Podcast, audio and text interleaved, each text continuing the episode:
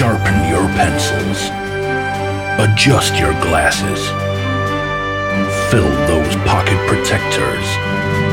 Because you've never heard nerds like this. Matt and Chris engage in rampant speculation. What's up, guys? Matt and Chris back again for an exciting week of podcast on the rampant speculation. What's up, Chris? What's up? Not much, dude. A couple interesting topics today for just got some good folklore um, with Lord of the Rings Yeah. and uh, some other interesting news amongst our little group of friends too. How do you feel about a trip to the rainforest? I think it sounds awesome. I do. well, okay, so my my two cents on it are when he said go to a trip on the rainforest, is it to see the shaman? Because part of it is he wants to go see our friend Brant wants to take a trip to a rainforest, but part of the sentence was he also wants to see a shaman. So what are we seeing a shaman for? Are you familiar with ayahuasca? I uh, no, no, not at all. It's a it's a um, South American um, Amazon rainforest native drug, um, and it's like a so basically it, it's hallucinogenic. So Um, it's kind of similar in ways to like peyote or um. So so you spend thousands of dollars to take a hallucinated drug in the middle. How how deep in the rainforest do you have to travel? I do don't this? know that. Um, like yeah, I. So Ro did this. That's Brant's wife. Um, she did this on her own by herself Did she really last year, herself? last summer. Yeah. Well, I mean, it was a group of other people there, but she didn't know any of them when she went, Oh, because I, I don't remember. and she went to South America by herself. I don't remember. I don't remember her going to that to South America. Oh yeah. Well, she posted pictures on Facebook. I just didn't see it. It just sounds odd to me to go to a shaman because I was talking to Jesse about it, and he said that she threw up afterwards. Like this. Yeah, that's part of the thing. Yeah, that's. I mean, you're supposed to throw up. It's it's a poison, obviously. Um, yeah. That sounds. I don't. I don't want to go take. I don't want. First of all, travel to a rainforest. It's a rainforest, right? Not Yeah. just like a forest. Because he said forest. I think. Well, ra- a a rainforest is so a and when he forest. and when he said it, I thought he was talking about the Amazon. Like we're gonna have to travel to the Amazon yeah. and uh, to go into a forest to talk to a shaman. It just has every making of a bad horror movie, like a B horror movie to find on Netflix. This is exactly what that reminds me of. Well, I mean, lots of people do it. So, So Ro did it by herself. but what is she, what Um, does she hallucinate about? Do you know? Um, no, I don't And know what. but her- why? But so is it to become zenful, like to have? Yeah, it's supposed to be a spiritual journey. There's um, an article I read by this anthropologist who went into the rainforest and partook of this because it's a it's a religious ceremony, and from my understanding, like what Ro did, it's a specific like she went to an actual shaman and they did the actual ceremony, and it's they are paying for it. It's commercial, so in a you know like Is this would this I be mean, would this be legal or illegal in the the states? I don't know that ayahuasca is specifically regulated, but probably illegal. Yeah. But what kind of what kind of what kind of level is a drug? Is it like a cocaine high, No, it'd be more like high? it'd be like acid. Okay. All right. Well, I have never done drugs in my entire life. I've never You've drinking alcohol. You're drinking alcohol Well, right now. okay, we're talking about Drinking alcohol. Listen to me. I drank- You've, you've drinking alcohol. in my. Lord of the Rings, one ring to rule them all glass. Yeah, it's he's- Scotch, Very well themed. which Scotch is amazing, by the way. Uh, it's a great drug. Like cocaine is a hell of a drug. I, I think Scotch is a hell of a drug, and I, I get that. Just to me, it, it just sounded funny. From it, first of all, it came out of left field when Brant was talking about it. Well, he's been talking with me about it for a while and wanting to bring you guys in. And I knew he'd put out a couple feelers with Jesse before. And this was the first time I think he's told you about it because he knows that you're kind of, um, I don't know about skittish, but you know, you're not as you definitely have more hangups about it. Um, I think is his perception. about drugs. Yeah. Yeah. No, I'm definitely. I'm not skittish. I mean, I I don't give a shit what you put in your body. Honestly, um, I do not like drugs like methamphetamine, opioids, or no, yeah, there's some bad stuff. some bad shit for like sure. that. Just because it's proven to alter your state in the mind to where you're not living in a reality, and you can Right. hurt people. And those people have hurt people. Right. Well, I mean, I- I- specifically opioids. They're so they addictive. alter your chemistry so much. Yeah, and, and Brian has said he would never do opioids because because of that very reason. Um, he's definitely farther down trying drugs path than I am, but I just it's But- not it's not my cup of tea, and I just I think also um, I don't like putting shit like that in my body. Like I sm- Yeah. I smoked a little bit. Um, I'll smoke a cigar every now and then, but again, that's a little different. It's not hardcore, you know. More that's just like I'll, I'll have a whiskey yeah. tasting and I'll smoke a cigar. Even though cigars are super, they're probably worse for you than cigarettes. Right. But I'll have maybe two a year. so like like the moderation factor there is is different but i have a hard time paying for a flight traveling across halfway across uh, the northern america continent and then going down to south america and being out and being like well fuck uh and being uh and trying to do the whole drug hallucinogen thing to me that doesn't seem like it'd be my cup of tea Sure. Um, I think part of it is obviously we're not going there only for this um, experience. I would definitely would want to do some other stuff. Um, I think Ro, where she went, was in Peru. So if we went to Peru, it'd be really nice. We could maybe go Okay. to see I've never gone Machu to Picchu, or maybe um, you know some of the other Incan um, ruins there. That would be pretty fun. Um, also, yeah, seeing the rainforest, uh, rainforest would be pretty cool. Just like that kind, it's a, it's a na- nature or whatever, a natural site scenery that I've not observed firsthand myself. So Is I it- would like that. Machu Picchu is the, one of the seven wonders of the world, isn't it? The m- modern seven, yeah, like the new list uh, that they just like voted on recently. Yeah, it made the top seven, Uh, but that was voted on like by the world and it was like um, a kind of suspect. Well, because you know the, anybody could vote as many times as they wanted. Oh, it's if you create, you just create a new account. There's like no way to protect it. But I mean, I think the list is pretty solid. Like definitely Machu Picchu, I would put there myself. I would, I would, I've always wanted to go to Machu Picchu, but Yeah. it didn't sound like that type of invite when he said it. It was like, let's go to a rainforest Well, and let's see a shaman. I mean, obvious. I think the core of the trip was to go see the shaman. okay, But the thing is, yeah, you're going to be in South America. You're going to be there for a week or two anyway. So you, to me, it's obvious that you're not just going to go in there real quick and do some drugs and then get out. I mean, like for well, one, the ceremony itself, from my understanding, is like a five day ceremony. fuck that dude. Five days for a damn ceremony. Well, five or yeah, but it's like you take it the first night, um, and then but like nothing happens. It's it's a na- it, like this is a, a not like one of the appealing things to me about it is this is like authentic old world stuff here. Um, this is exactly how it was practiced before modern technology, and you know, and that, and so the drug itself is kind of diluted, right?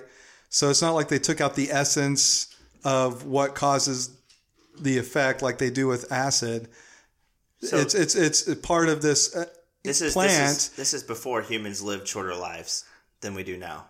um, well, no, yeah, Just right, yeah, exactly. But anyway, they so it's like you know the ayahuasca tea.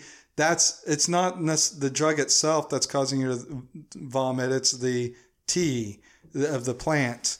There are other chemicals in it. But anyway, the idea is you take it one night, then you have a night off, and then you take it uh, a, the next night. so you night. have to puke more than once. no, I think you're you only throw up the first night. I I can't remember exactly though. This sounds fucked up. I mean, it might be worth filming. Well, Like for me, like a- yeah. Well, it, it is kind of fucked up. I'm not going to lie about that, but I just don't know if I want to take a drug. I, I, first of all, I don't do drugs. Yeah. So to get me past that point, anyhow, I just can't see myself venturing to take a drug. You know what I mean? Well, it's a Making pretty trip. big jump if you if you're going to be against everything. If, if you've not done pot or you know even acid or anything I've like that or rolled. mushrooms, like then you're going to be that. It is a pretty high jump. Pot smokers are ingenious. I've seen pot smoked through apples, Yeah. Coke cans, like a whole different bunch of ways. Yeah, I don't like um, smoking things, so I don't smoke pot. But Seen a lot of edibles I in my have time. I hear that they can get pretty creative with them. Um, yeah, I just I would go for the Machu Picchu. So maybe meet you like after that trip, and I would love to go to the Redwood Forest. I was telling Jesse I'd much rather go to like the Redwood Forest and see that, or You mean the rainforest? no, the Redwood Forest in California. Oh, oh, so Yeah, you mean like, a completely completely different, different, forest, yeah. And I'd much rather do something like that and see that and spend money there, and because that's just breathtaking to see. I've never been, Yeah, it's So- pretty cool. and uh, we have talked about it before. You can like drive through trees, but I don't know. There's stuff about rainforest too that it's probably super uncomfortable for an entire week if you're in a village that you're probably not staying in any kind of luxury hotel or anything. I'm sure you're pretty roughing it. Yeah, I don't know. And I'm not that I'm not down to rough it, but I don't know. It's just it seems pretty brutal. Yeah, it's definitely not everybody's. Do you drink your own water? Because you can't drink the water down there, right? You do you? Do you I don't backpack? know. Uh, yeah, I, I'm assuming that it would be that Peru would probably probably be a bottled water country, um, but most of my foreign travels have been in Europe, which are pretty similar to America in most regards in terms of that kind of infrastructure. So I can't really comment on that too much. But like I, said, I, I know two women who have traveled in South America on their own. Um, Ro did it, and and she was there for like a week or two. Um, Diana from Germany, she she loves she she's a big Spanish speaker, um, and she so she's she took a they have a, a sub like everybody can take like a year off or something over there in Germany. I think And- Germany's laws like that are crazy. Yeah, so I've seen she, Diana's post. She does. so her year traveling. that she took off, she went and biked slash hiked up th- from up through South America and Central America for like a year. See, what what's crazy to me is I can see Diana doing that because she's that type of personality, and she has that. I just can't see Ro doing that. Like I, Diana has that like outgoing. Well, Ro also she biked, hitchhiked across Europe by herself for like a month and a half. I know that's why I'm, that's why I say it's pretty crazy to Yeah. think about it because the personalities are different between the two. They're very different. I agree with that. Rose Rose is much more like introverted, whereas Diana's like outgoing. She's she's Yeah. always into like biking and Right, hiking. yeah. all of her pictures are way different. Like as far as like her normal day to day activities. Yeah, I think that's true. Europeans have a lot more flexibility when it comes to that. They have a lot more. It's easy for them to go to another country and see some of these crazy sights and hike in these amazing places where we have some of that in America. We have a lot of that in America, but I mean, some of these places that you're able to travel to in Europe, it's pretty fascinating. Well, yeah, it's a couple things like in Europe with the European Union, there's no, they don't stop you at the borders between the countries if you're within the country. So um, you can, if you live in Germany, you can go anywhere in the European Union without having to get a visa or anything. What's the name of that rainforest? In Peru, Yeah. I'm, I don't know. Do you know what the name of the shaman, shaman thing that that drug is? Well, it's called it's ayahuasca. So A Y U H U A S C A. So for people that are listening, ayahuasca. Yeah. Um, but the other thing in Europe, it's a lot more um, uh, populated per square mile. So th- there's a lot more cities and a lot less expansive nature reserves. So any all of their cool like natural wonders to go look at are fairly close to cities. Whereas in America, we have way more natural, you know, preserved nature areas than anywhere else in the world. Well, maybe not in the world, but at least definitely in Europe. And it's just really hard to get to them.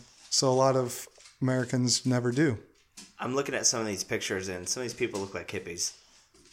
I would not. I would be surprised if they didn't look like hippies. Well, I'm talking about a lot of people that travel here. Um, no, yeah, yeah, that's what I mean. I, it's definitely not something I would expect. Like the alt right crowd to be a big fan of. Jesse, Jesse's like, I don't want to die. That's Jesse's main concern is dying when he gets there. Yeah, well, that was his main concern when we went to Europe as well. Well, you went to Turkey. I mean, that's that's a suitable concern. Uh, it, we went to Istanbul, which is like It's been attacked. one of the terrorists. biggest cities. Yeah, Terrorists but have never attacked America. Chris. well, we also went to Barcelona, which the Also, week right before Ford us had that shooting. um, they Oh, they drove, no the, drove that- the car. car Yeah, that's right. Sorry. and uh, so I mean that um, London has had attacks, Paris has attacked, New York City had attacks. I Machu, mean, Machu Picchu looks fucking amazing. I'm just looking at the Oh. the peaks and like the and, hiking. and of the thing is with Machu Picchu, it's it's amazing, but it's also really hard to get to, from my understanding. So it's you not like a you. train up from what I hear, but I'd well, rather hike it. most of it. I mean, but there's still a hike. I th- I'm pretty sure. I don't think you can get all the way to the ruins without a hike. You still have to go up a little bit of a hike. Um, there's there. I think there's like a couple different hiking options. Like there's one that's basically the entire mountain, and then there's like a couple towns along the way that you could get rides to and start from there. I mean, But, look look oh, that. yeah. that place is beautiful. It's pretty stunning. and it has like all the. If you're, we're looking at pictures of Machu Picchu, and if you just Google it, it's absolutely stunning. And just to get to the top, now can you stay there when you get to the top, or do you have to hike back down? No, I think you have to hike back down before the night's over. It it's gets um I think I looked it up. It gets 1.3 million visitors a year. So they there's kind of a bit of a line uh, like they really regulate access to it cuz not very many visitors. well it, it is for such a tiny it's really not a big site and and it's ancient. So they're trying to preserve it. Also, I think it's a I I would assume that there's a season that it's accessible. Like in the wintertime, I'd assume you couldn't get up there because it'd be snowy because it's at the top of a mountain. Yeah, and I don't know if you have to have permits before you go in. You might. I think no, I think you do, but I think you can get that stuff online and So stuff. that, well, yeah, a lot of those. Um, there are some actually mountainscapes in, in the United States where you buy permits ahead of time. Um, I know the Grand Canyon does it on some of their hikes, which I really Mm-hmm. Yeah. want to do, like the basin to back hike. I think that would be breathtaking and, and beautiful. And just waking up and seeing some of those sunrises when you're hiking the Grand Canyon would be pretty pretty cool. Grand Canyon would be a great hike. I've only seen it from above, or you know, like walking the top rim. I've never actually hiked it. I ran about two miles down into the Grand Canyon to have that bright Angels Trail. You can like hike the the the the side. You can like kind of wind your way down a little bit. And I was running down, and I ran back up, and these people were like staring at me, like, "What the fuck is wrong with this kid?" I'm like, "Don't worry about it. Like I do this all the time." But uh, it was it was beautiful. It was cool. And then when when we were actually at the Grand Canyon, you could uh, they were, they were getting ready to have a lightning storm, so they started clearing everybody out, and you could feel like the electricity in the air, and like my hair, my arms was standing up, and like oh dude, you could hear buzzing. I don't know if you've ever heard buzzing before, but it scared the shit out of us. My it was me, Kate, no, and no. Kyle. They were in the wedding party, and we were just sprinted and like we were sprinting like back to the car, and like you could just hear a buzzing like from the electricity in the air. It was something. That's pretty scary. It was the freakiest thing I've ever seen in my life. Like that being that close to lightning, and it, dude, it just. I was like, "Oh fuck, we're gonna get struck by lightning." yeah, no, And there's a lot of trees That's that are. pretty- If you look up there too, it's so high up. There's a lot of trees that actually do get struck. Like if Yeah. you're driving along the side, you'll see a lot of trees that have been struck by lightning. Well, the closest I can ever an experience I've ever had to something like that was I remember as a kid, we used to do a lot of cross country driving because my grandma, my mom's mom lived in Ohio, and we lived in San Diego. So every summer we'd make that drive there and back. And one, um, one of the trips we were in like Nevada or Utah or something, and I just remember like the storm was coming in and we were coming up on the city, but it was still really far away, and you could see the lightning striking the desert like all around the highway and everything. And I had the window rolled down with my hand, my arm out. My mom made me roll the window back up because she didn't want me to get struck by lightning. I've actually been fortunate to experience that. when I drove. Oh, that sounds very fortunate. Well, I, dude, I, Get- getting- I, am a freak, dude. I love tornadoes. I love weather. And when I was driving from San Antonio, when I took that when I took the position with the company in Phoenix, I got to drive across uh, Texas and into Phoenix, and I saw some badass storms. Yeah. And then when I lived in Vegas for four years, I was able to drive down from Phoenix, uh, from Vegas to Phoenix. Most beautiful drive ever. Like it's storybook when you when it's at nighttime and you hear a lot of those picturesque uh, talks and like a lot of those scary movies that talk about moonlight over the canyon and how it lights it up and it's it was pretty badass and I got stuck in a crazy storm once and uh, because they're really rapid out there they go they go like that and I just remember just see, it was just in awe and I was like the happiest person I was so ecstatic because I love thunderstorms scary movies tornadoes all that shit and um, which I guess we can might as well talk about it since we're from Kansas. Uh, we're getting into tornado season, dude. May May's coming up pretty quick. Yeah, that was uh, quite the shock when we moved out here because, like I said, um, I grew up in San Diego. We moved out here when I was in started high school, and um, yeah, tornado season was our first tornado season. We were living in an RV in a uh, KOA campground. uh, That's like And, uh, that's and like it- the worst place to be in a just tornado. just outside of Lawrence, and it was Have you guys? Did you guys watch the movie Twister yet? Um, I let's see. When did Twister come out? Ninety eight. Like in the nineties. Yeah. Well, I think it came out a year after we'd already been living here, so no. Um, but maybe it had already. I can't remember the timeline there. God, we, we moved out here in ninety. This was ninety seven. Nineteen ninety six is when it came out. oh, so we must have already seen it. But uh, we yeah, that year there happened to be like an, an abnormal amount of tornadoes that threatened Lawrence. None of them hit Lawrence. And in the years since, we never really had that kind of um, experience. It, so it was a bit of a trial by fire. Have you ever seen a tornado before? Um, one time, when another cross country trip, I saw what I, th- in my memory, was a tornado, but I'm in like Texas. But I'm thinking, as I think about it as an adult, I think it was probably more like one of those uh, giant dust devil things. Oh, dust devils are. I've seen. Yeah. I've seen dust devils. I've actually Well- ran through dust devils. Well, I've ran through dust devils, yeah, in San Diego that were on, like the playground and stuff. But this was one that was like off on the horizon and went all the way up to the sky. You know what I'm talking about? Those ones. yeah, West Texas is uh, Yeah. famous for them. So I think that must have been what that was because I don't remember my parents like freaking out in the car, which I feel like if that was a tornado, they would have been. But maybe they've been were trying to keep it calm for us kids. I don't know. One of the craziest things that I've ever seen, just getting away from tornadoes real quick, a little side joke. Um, I saw an honest to God uh, tumbleweed that came up to like my midsection roll up on me. And I was, and Jody and I were actually walking. She'd come to visit me in Midland, Odessa, in, in Texas. And we were walking just out, out there and coming off the field was this huge, like cartoonish, like, uh, um, and it was just like, it's so big. We had to take pictures of it.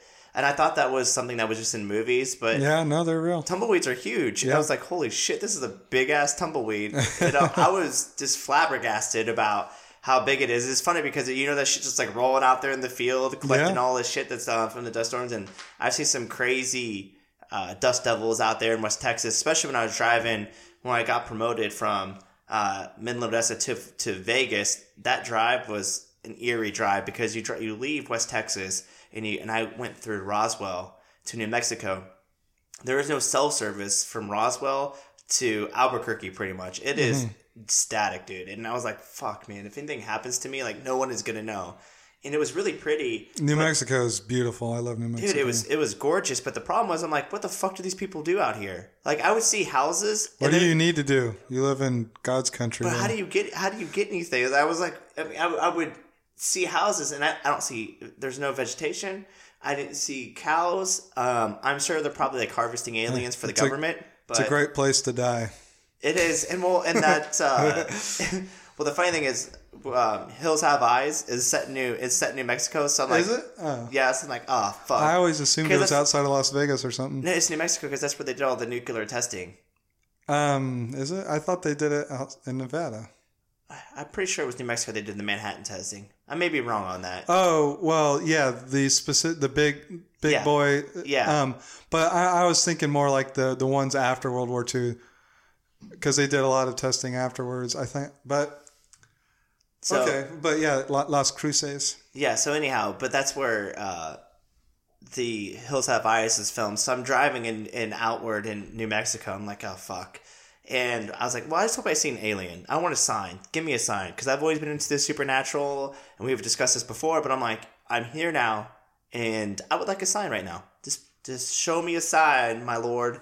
And nothing happened. It was pretty boring. Well, there's all sorts of alien stuff in Roswell.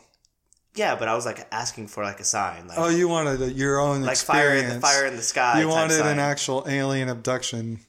Well, I mean, I Or don't, need. I don't, I don't want to be probed. I don't, I don't need anything shoved up the. It'd be a hell of hole. a story. It would be, but nobody would believe me. you know, True. I, I tell a lot of jokes. Well, a few people would. People that don't know me. Right. Uh, exactly. but uh, but yeah, I've actually seen a tornado uh, up close. It was uh, on. You say cross country, it cracks my shit up because when you say cross country, I know you're traveling across country. But when I Right, but you're cross thinking about running. running. Yeah, I'm thinking about running. But I actually saw mine in track, and it was up by Baldwin. And we were coming in. I'm like, "Hey, coach, that looks like a tornado." And there wasn't shit we could do except for we drove into a subway and just parked. And they at the track meet, they've got everybody inside, and or it was it was nuts, man. Yeah, I, I remember um, in McLouth, I was working at the Harvest House, and there was a rotation uh, right, right, right over the, the main intersection there. Um, and I like I saw that it was like so it was right over my building, the building I was working at, and, but it didn't. It didn't. It, the clouds just kind of rotated for a little bit, and then it went away. Also, remember one time I was headed to work out at the ranch, um, and I saw a tornado like off towards Oskaloosa um, touchdown briefly, um, and that's all I've seen.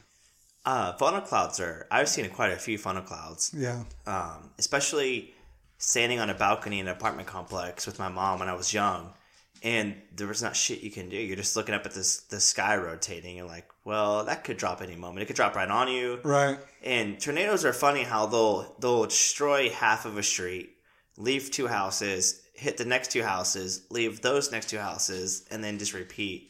Yeah. because they're jumpers, and that's why I liked about the movie Twister is because it was realistic in the way to where it just didn't stay on the ground for an absorbent amount of time, except for at the end. I mean, where they had to like chase it down to like five counties, but Right. that was like the only tornado that really Well, stayed. it was a super tornado. It's supposed to be a special and those are crazy. breed. Joplin, Missouri got destroyed by an F 5 and then the Greensville, Missouri, um, Yeah. President Bush went there and it took out the whole town in one swipe. Because McLouth's like a mile by mile by mile, so it would take out the entire town. If an F five hit McLeod, it would Yeah. take out the entire town. Yeah, There'd be nothing left. That's uh, to me, that's just crazy. it is. Because I mean, those towns never recover. They don't really rebuild. It's just kind of a dead town at that point. Right. Although Greenville did recover. Sort of. I mean, like, I just watched there's a a lot of a lot of money went into it to try to turn it because well, one the residents were trying to make it become like well, some of the residents to like the capitalize on the name Greenville and make it an energy uh, carbon neutral city. Um, but it, it sounds like it didn't really work out very well in terms of yeah the I mean- the documentary I watched probably about a last it was like last year when I watched it and it was just saying the town is still dying like people But- people but is that- moved already I don't. But I, what I'm saying is, I don't think that's because of Uh, you think it's because of the green initiative no, I think it's because of small town America is dying. well yeah I mean, it's sad. McLouth is dying. Oskaloosa is dying. Everywhere is dying. It's um the small because everyone's moving to the cities don't, and I don't understand and all the farms are getting bought up by big big farm. yeah wrong pharma Um, yeah, not pharma farm. I never I never understood the people wanting to move and I talked to Monica about this living downtown in a loft it just doesn't suit me there's no space Well, no, I mean, I when I say cities, I was meaning including like suburbs yeah, and no everything suburbs. like No, that. I get yeah. it, but like, um, I mean, I guess you can consider what we live in a suburb. It's definitely a suburb, but Mm-hmm. There was still pasture behind us. Well, because it's Lansing is a smaller city, so it's it's like main central Lansing. It's not not like the suburbs of Kansas City where you have like you know So I all just googled small town America, and the first thing that pops up is dying. yes I mean, I mean, it- and and, there, and it's kind of interesting. So there's a couple good articles about like the the public housing crisis no one's talking about. Um, it's a lot of those towns. Um, if since everybody's kind of politically hyped these days, and is like the small mill towns, like from Detroit, Pittsburgh, a lot of those small towns are just being cannibalized because there's no there's no factories there that keeps people in those towns. And McLouth never had a factory, but it was close enough to Lawrence where people would they would commute to Lawrence. But th- the more and more I talk to millennials, and just throwing this out there, that they hate commuting. Like, oh God, you live all the way out in Lansing? No, motherfucker, it's a thirty minute drive to the city. It's thirty minutes, and I'm fortunate to drive 30 minutes because I've been in LA and I've traveled to San Diego. I have lived in Vegas where it takes to go 10 miles takes 45 minutes at times. Like you, you we treasure time, you know, as human beings, but the commutes never bother me. I love to drive and I think it's it's fun, but it seems more and more people do not like commuting. And I think that's becoming a big hit for small town America. well you can count me among those people who don't like commuting. Um I like driving. Like if I'm you know going through some cool countryside if I'm on the open road and actually driving I don't like sitting on a you know eight lane highway on an overpass like completely boxed in on all sides by vehicles my not moving um I- But you don't have that coming but the one thing that has helped, like when I was first started working, um, podcasts weren't that big. I mean, they were they were getting big right at that time, but I hadn't really discovered them myself yet. Um, audiobooks were like you know you have to pay fifty bucks for They're like a bunch of expensive. bunch of CDs and stuff. So And they have to they have to like flip through each CD. It's like seven CDs for a fucking book. Right. So you basically just had the radio, um, which there. So that that worked for a lot of people. Didn't always work for me. The other thing is that I have this problem where I get very sleepy after about twenty minutes of driving, and then if I can get through that, which is about like a another twenty minutes, then I'll be fine. But you know, so that means if my commute to work is like thirty to forty minutes, like the last half of it, I'm really tired.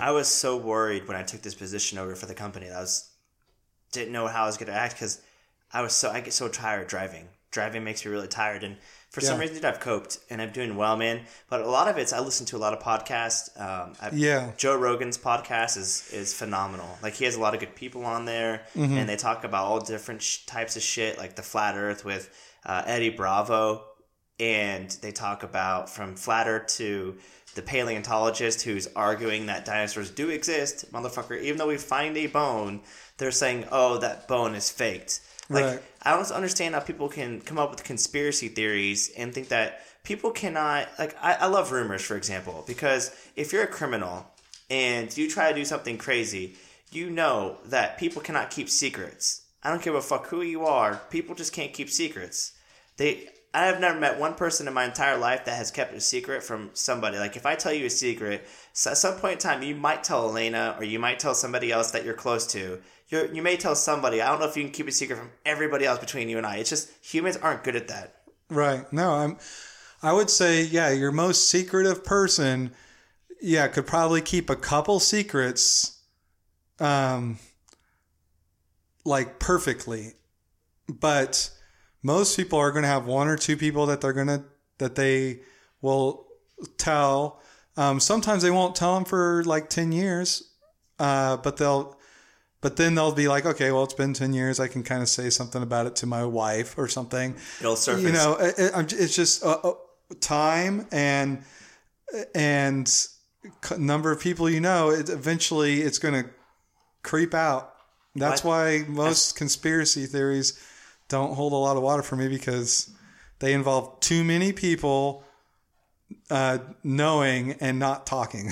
No, I agree with that. And to me, I look at conspiracy theories, and some of them I want to believe because it'd be like Sure. it'd be like, oh, cool, you know, that's that's interesting, and um, like some of like the um, John, John Wilkes Booth conspiracies about how he didn't actually die, like he traveled and he made it to these other countries, and they found like heirlooms from him in like uh, antique stores. I thought that was fascinating. Um, not that I want that to be true because he shot the president, but um, But well, like uh, JFK stuff, um, you know, it's one thing that I like that feeds into it is that they still have classified documents on that stuff on those investigations, and it's like, why? Why, Why does do that need- still need to be classified? What's being protected there? I think what it is is that it showed that the government was doing some illegal stuff at the time, not Like not surprised? conspiracy stuff with JFK things, but you know, like illegal wiretaps, is that anybody kind of stuff. Not one person could be like, "Oh, the government was doing something fucking shady." Yeah, Like, no, we. It, I better protect exactly. that secret. Well, Like, I, but I agree. that's what that's what's happening. I think. and I have a hard time, and I'm I thinking about this, and I look at conspiracy theories, and no, my my thing is, if if you're a criminal, to me, like being a criminal and doing stupid shit like that, it just to having my degree in criminology opened my eyes to those people. They live they live like fantastic lives, maybe ten percent of the time. I mean, the stress that they're under, the amount of trust they put into like keeping secrets, and it just never works out for them. Like all the Right, crime, all right. the all the crime bosses, they all die. Like they something Yeah. bad like happens to ninety percent of them.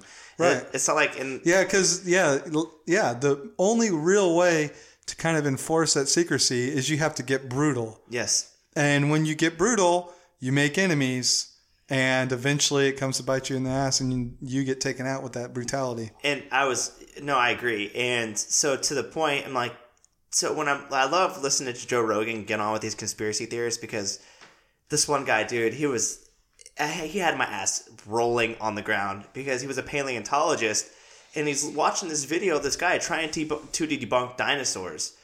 And the guy's like, well, look at this bone here. There's, they're plastic all over the other, all the other museums are all plastic. He's like, yeah, motherfucker, that bone's 64 million years old. It's not like you just hang it up in a museum. Like, we make carbon copies of it. That's fucking what we do. It was like, Right, dude, it yeah. just, and like he was drinking a beer, so he's like, I, I need another beer, Joe. I can't watch any No, more of this see, shit. I need another fucking That's beer. one thing I like about paleontologists. They're much more of the kind of like they're not the academic type of academics. They he's like a big guy. He looks like a rock. yeah, rocker. well, I mean, like, cracked me up. paleontologists, what do they do? They have to. Most of their job is going out.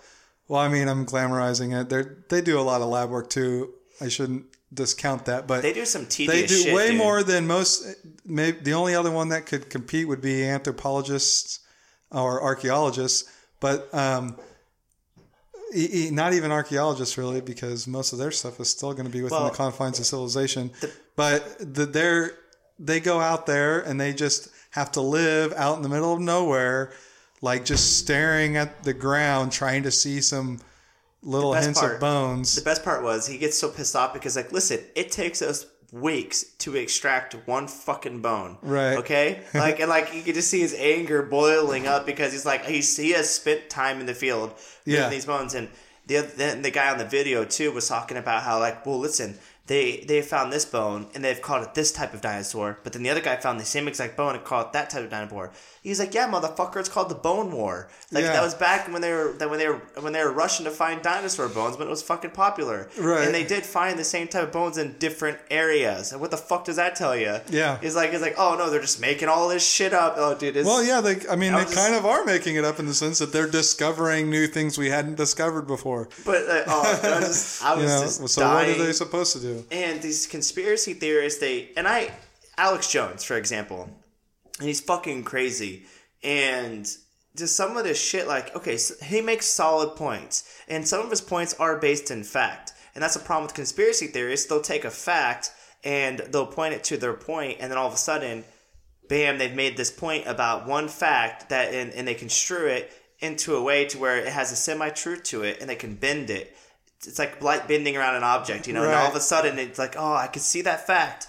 And when I was studying criminology, my professor uh, used to listen to Alex Jones quite a bit, and he made some good points, you know, about the industrial prison complex, which is for sure an issue. Yeah. And private prisons, for sure an issue. Those I'm okay with. I'm okay with dealing with some of the bad shit that happens with private prisons and the industrial prison complex and, and the way some of this privatization is starting to going. But the the lizard people shit, I start losing interest real quick when he starts talking about how Hillary Clinton is a lizard person. I'm like, there's no way fucking way the Clintons can keep anything secret. I'm just gonna throw that out there. Yeah.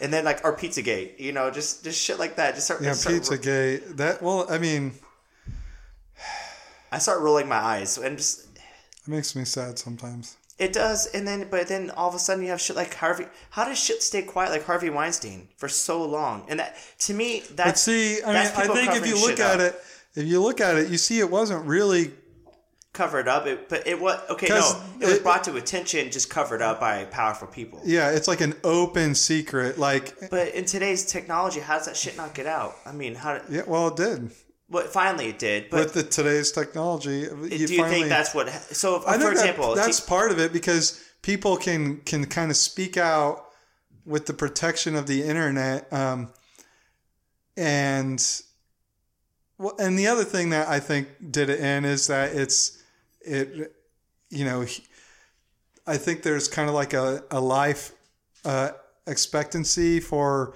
like powerful institutions, and you could call like Harvey Weinstein Weinstein and his little empire is like an institution that he had built up around him, and there's and I think it was at the end of its life expectancy. and look at Roger Ailes, too. and and It's like- so the cracks he had built up all like well it's like the mob thing Yeah. he'd built up all these enemies and they were all waiting for the moment to take him down I'm telling and when you, that dude. moment presented itself they they all pounced and I and I look back at that shit and just just studying it and just it's it's fascinating to me that they don't get it and they don't understand their mistakes. And I listen to these stories that these women are telling about how this guy just pulled down his pants and opened up his slong and it's like just like, hey, touch this for me. I'm like, that never works. And these guys have enough money that they can probably find somebody to have sex with, but I think it's more of the I'm better than you. It's that that excites well there's them a because power dynamic Well, they're so rich already that they're like, I'll, I'll have you. You know, who are you to me? I make millions well also and millions there's of dollars. there's a part of the culture of america was like like the american dream was as it was traditionally cast is like you go get a job you become successful you get a wife and you have a lovely little family right? Like that's always been like your reward for becoming being successful is you get women right? So this harvey weinstein he gets money and power and so he just expects oh his reward is he's going to get women.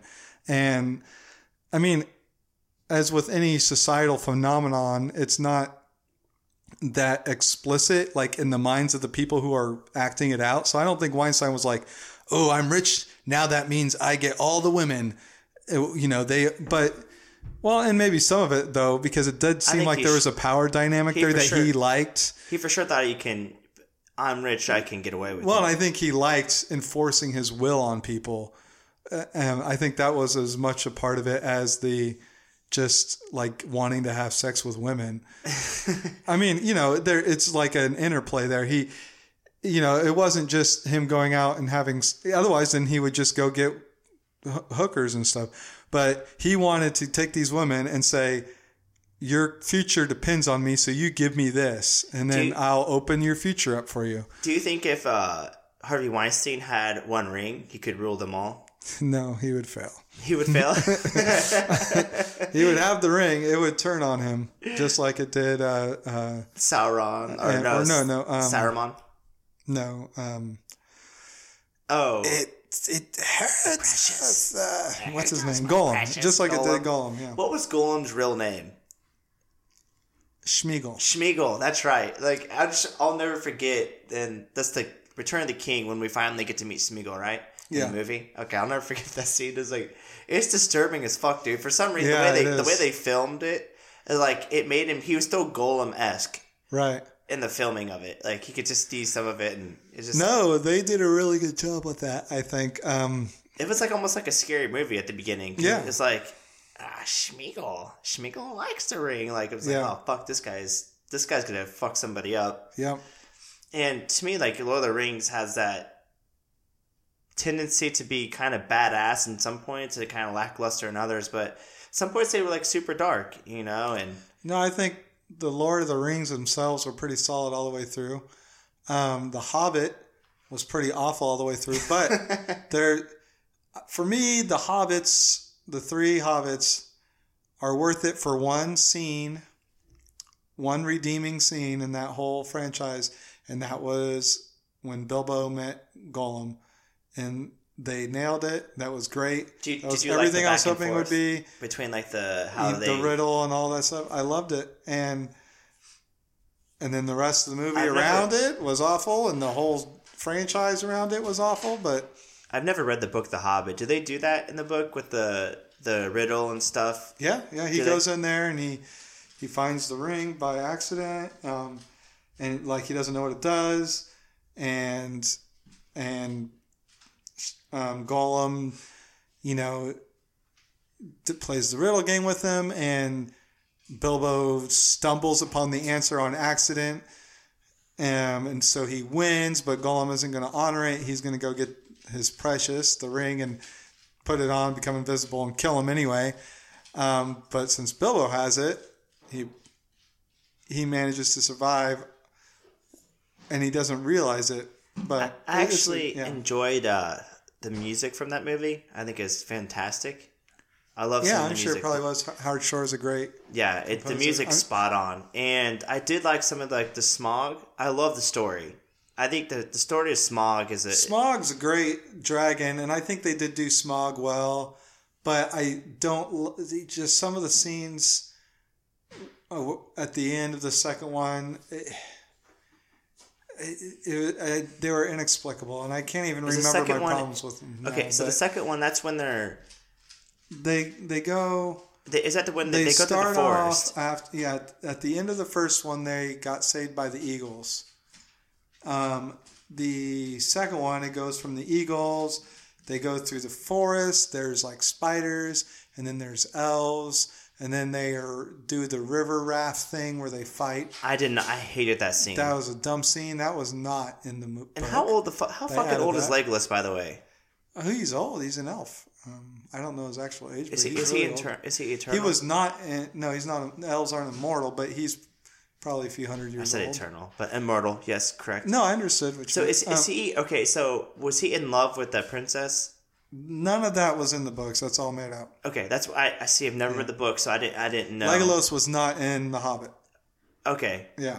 That's stupid. Then they put it in there. Now, did she? Did the one lady fall in love with the dwarf? Is that was that in the book? Um. No.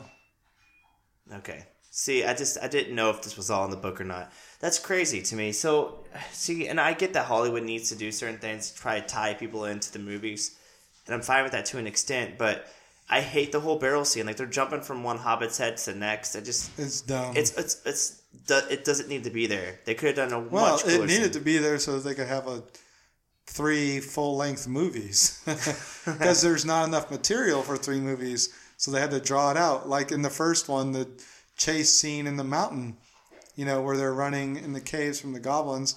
It goes on for like 20 minutes, and it's you know like That was dumb ridiculous, too. ridiculous, and I didn't like the head goblin guy, the goblin guy either. yeah, I didn't really care for. Him. He was all either. fat and stupid. I'm like, come on, man. We're gonna go to this badass dungeons and see all these goblins. So, and that's where they killed all the dwarfs, right? Those goblins. Is that what happened to the dwarfs? Was that was No, they didn't kill the dwarves. The dwarves escaped. okay? Those are the same dwarves throughout the whole movie. No, no, no. I'm talking about in general. Didn't dwarfs used to like live in that mountain? Oh yes, they that that yes. not not those The specific mines ones. of Yeah. Moria. Was that okay. Moria they were run through? N- no, you're right because that was in Lord of the Rings. Yes, different, different, different. This was the Misty Mountain. This is the Misty Mountains, yeah. So it's it's crazy, but I think there were still dwarfs in there. Um, yeah, no, I think.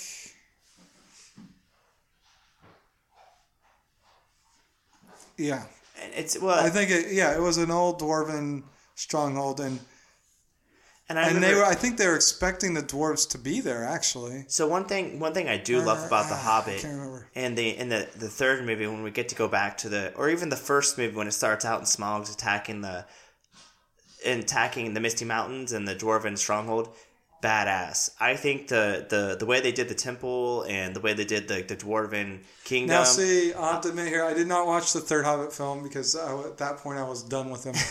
but um, yes, basically, I knew the, I watched the third film. All it can be is Smaug getting shot down, like him burning Lake Town and getting killed, and then an, a battle between three army of five armies. That's but see in the book, And- Smaug's burning of Lake Town, getting killed by Bard the the the See, man and there's of no battle the five armies in the in the movie. and the battle at the end.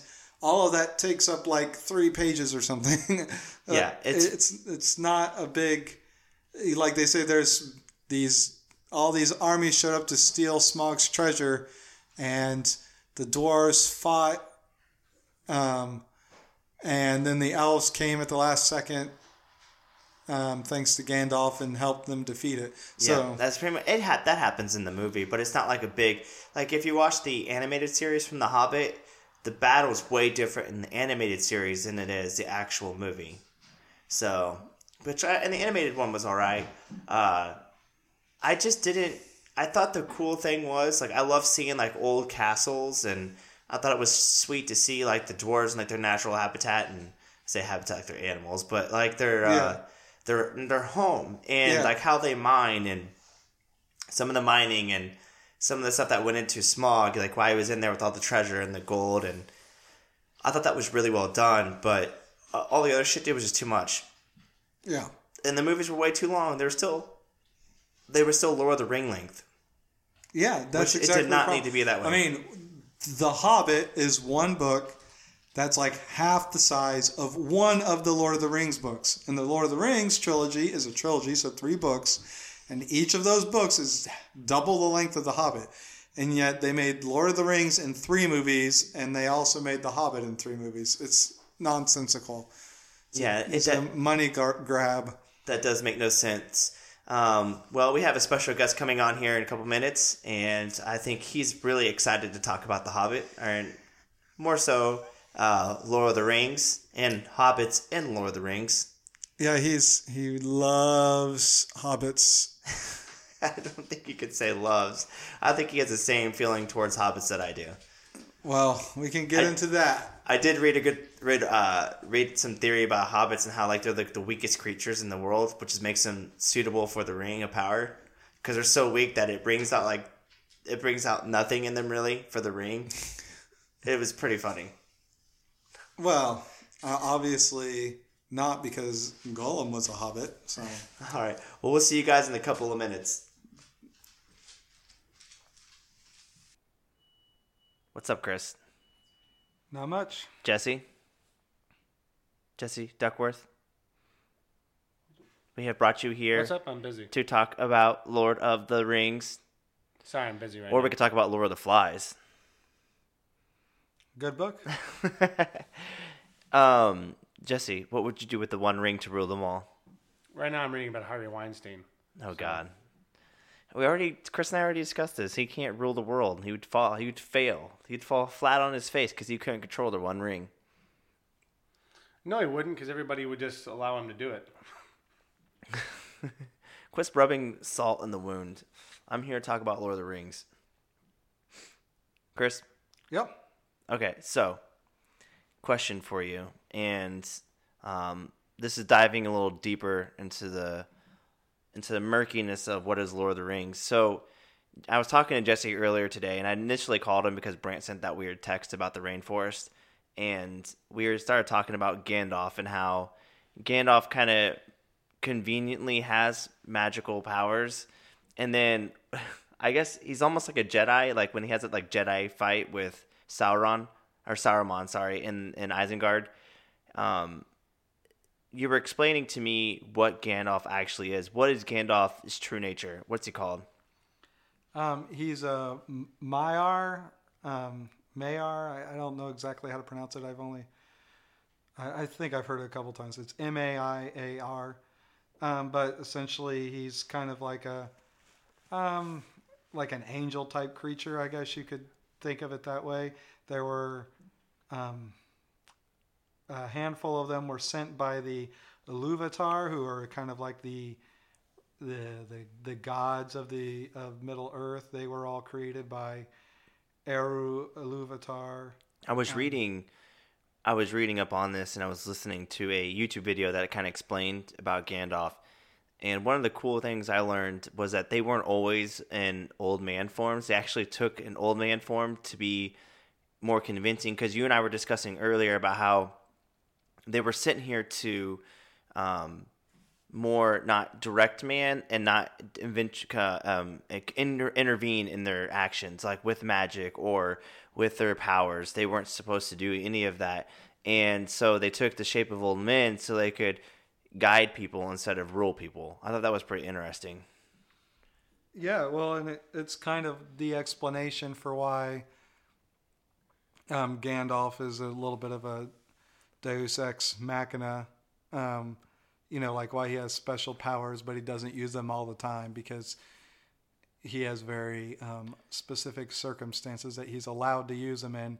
But of course, it, the reason it's still Deus ex machina is because all those reasons are introduced like outside of the books like within the story you if you only read the lord of the rings or you only read the hobbit you don't all you see is that hey he has a lot of powers but he only uses them when it's convenient for the plot. How old is gandalf? Um, does it does it ever say? well he's um, he, he came uh, i don't know the exact all the times and everything but it, was like he was created he's been around since like the beginning of Middle Earth. He, he was kind of, and they were he, he, but he's only been in Middle Earth when Sauron became a threat, um, and so the all the Maiar that's what they were sent was, was to battle Sauron. and to like convince men to rise up and fight against him it wasn't so much to battle him, him themselves it was to convince man and and elves to kind of team up together and fight Right. Sauron. Okay, that's what I thought, and it, it's just weird because when I was looking into it and trying to think what we're going to talk about tonight, and going to the Shire, and how Gandalf befriended the hobbits and he liked the hobbits because of their simple way of life, and then Sauron at that point in time was already jealous of how much people admired Gandalf and, and his power, and so he would actually go to the Shire and spy on Gandalf which seems really weird that he would spy on Gandalf because already they're making hobbits like super important, which is already kind of weird. Like, why are hobbits so pivotal to the story of Lord of the Rings? Well, because um, and for Tolkien, they were representative of the um, the English like small town person who just kind of simple folk um, live out in the countryside, live off the land, have simple pleasures, um, n- not great ambitions, and it, it was Tolkien's belief that these are the these people are the people with the greatest strength and rise to the the have the greatest capacity to rise to the equation and uh, occasion in times of great need. Specifically, um, he was referencing his time in World War One, and a lot of you know these these folk. He saw them perform bra- bravely on the battlefield in World War One, and so he wanted to kind of. That's what the hobbits are. They're they're an homage to the simple folk, the simple Englishmen. They didn't. They didn't like. Uh, it's almost relating to Harry Potter. Like Harry was a good hero in the sense that, like, for the Elder Wand, he didn't desire power, so the Elder Wand kind of works for him. Whereas for Voldemort and Grindelwald, like they desired power. So like it seems like for people that had like the Elder Wand, it always turned on them in the end. Kind of like the One Ring does. It turns on everybody but Sauron because it only answers to like one master. And like the master in Harry Potter was death. The wand kind of answered to death in the very end, whereas the ring answers to Sauron. It's pretty interesting. So like hobbits were simple enough to where they didn't desire power, so the ring in their hands was like the safest thing it could be. And I think that's why Gandalf never wanted to touch it because if you look at the movies, he never touches the ring. He tries to stay away from it as much as possible. I thought that was interesting.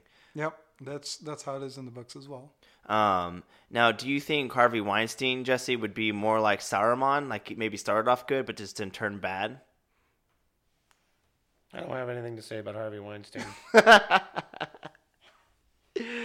Uh, so what do you think, Jesse, about hobbits? I want to. I love because when you, Chris, and I get together, we we have our good time. Because I'm not a Hobbit fan. I don't have anything to say about hobbits. Yes, you do. We brought you on specifically to say stuff about Nope. hobbits.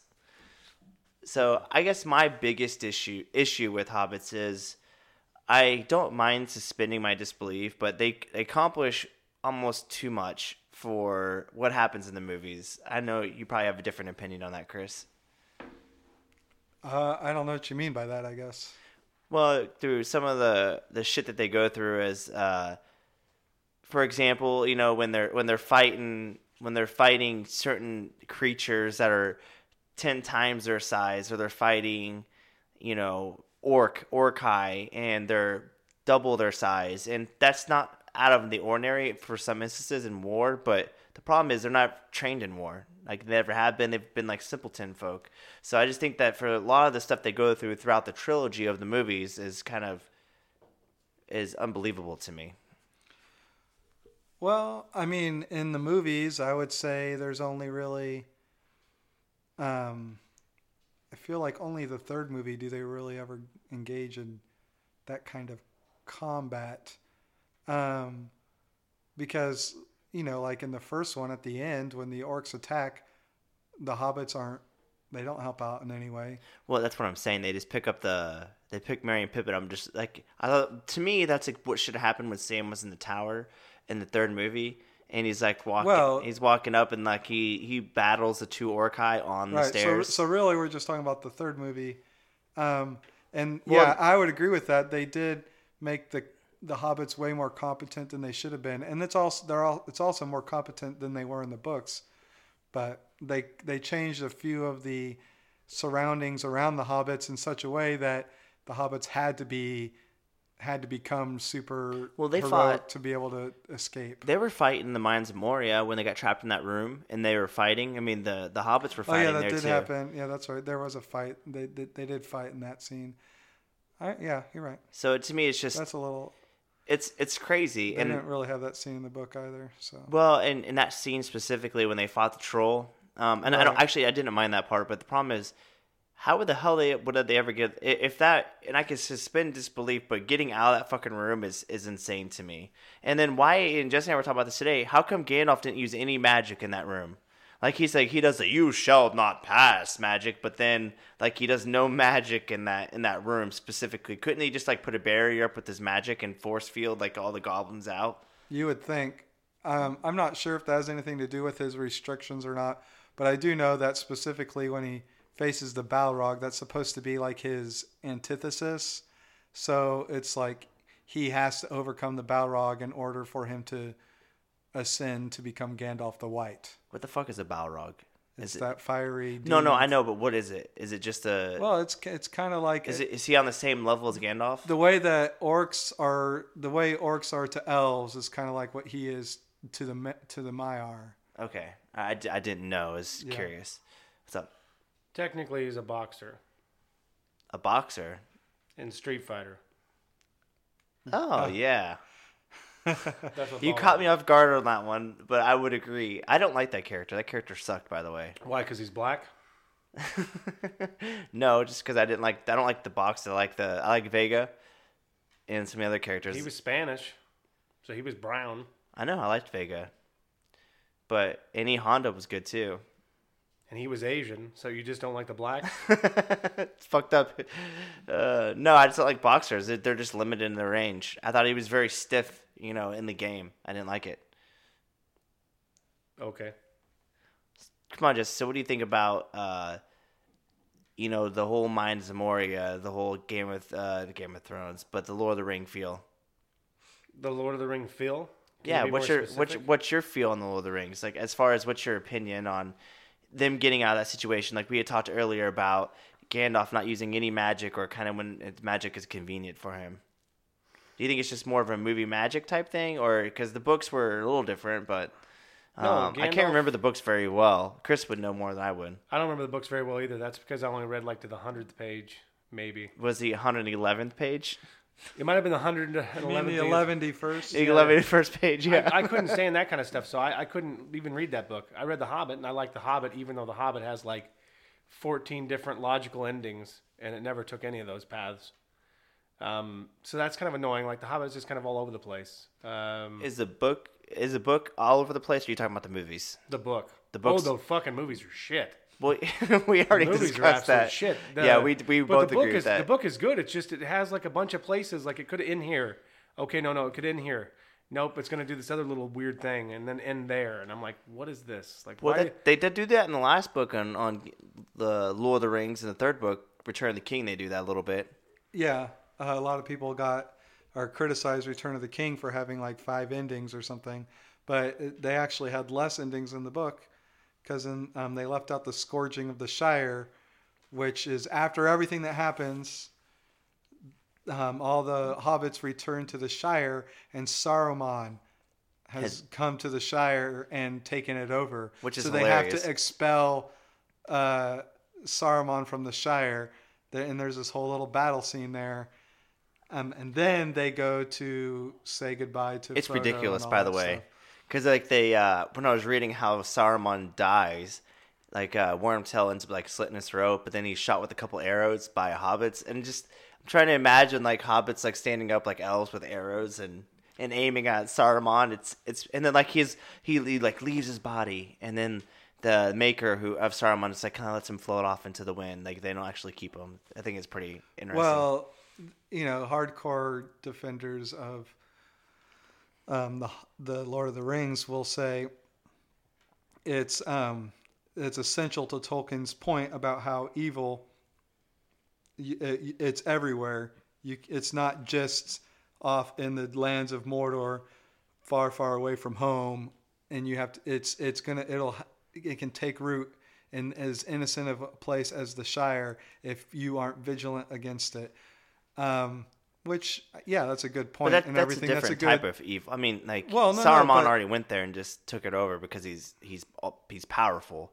So it's not like evil grew up there and like well, no, he festered. corrupt. Yeah, no, it is. He came and corrupted the minds of the hobbits. He got them because he was ruling with hobbits, um, but against other hobbits. The, the, but the point being that so Tolkien's point was you evil can take root anywhere if you let it.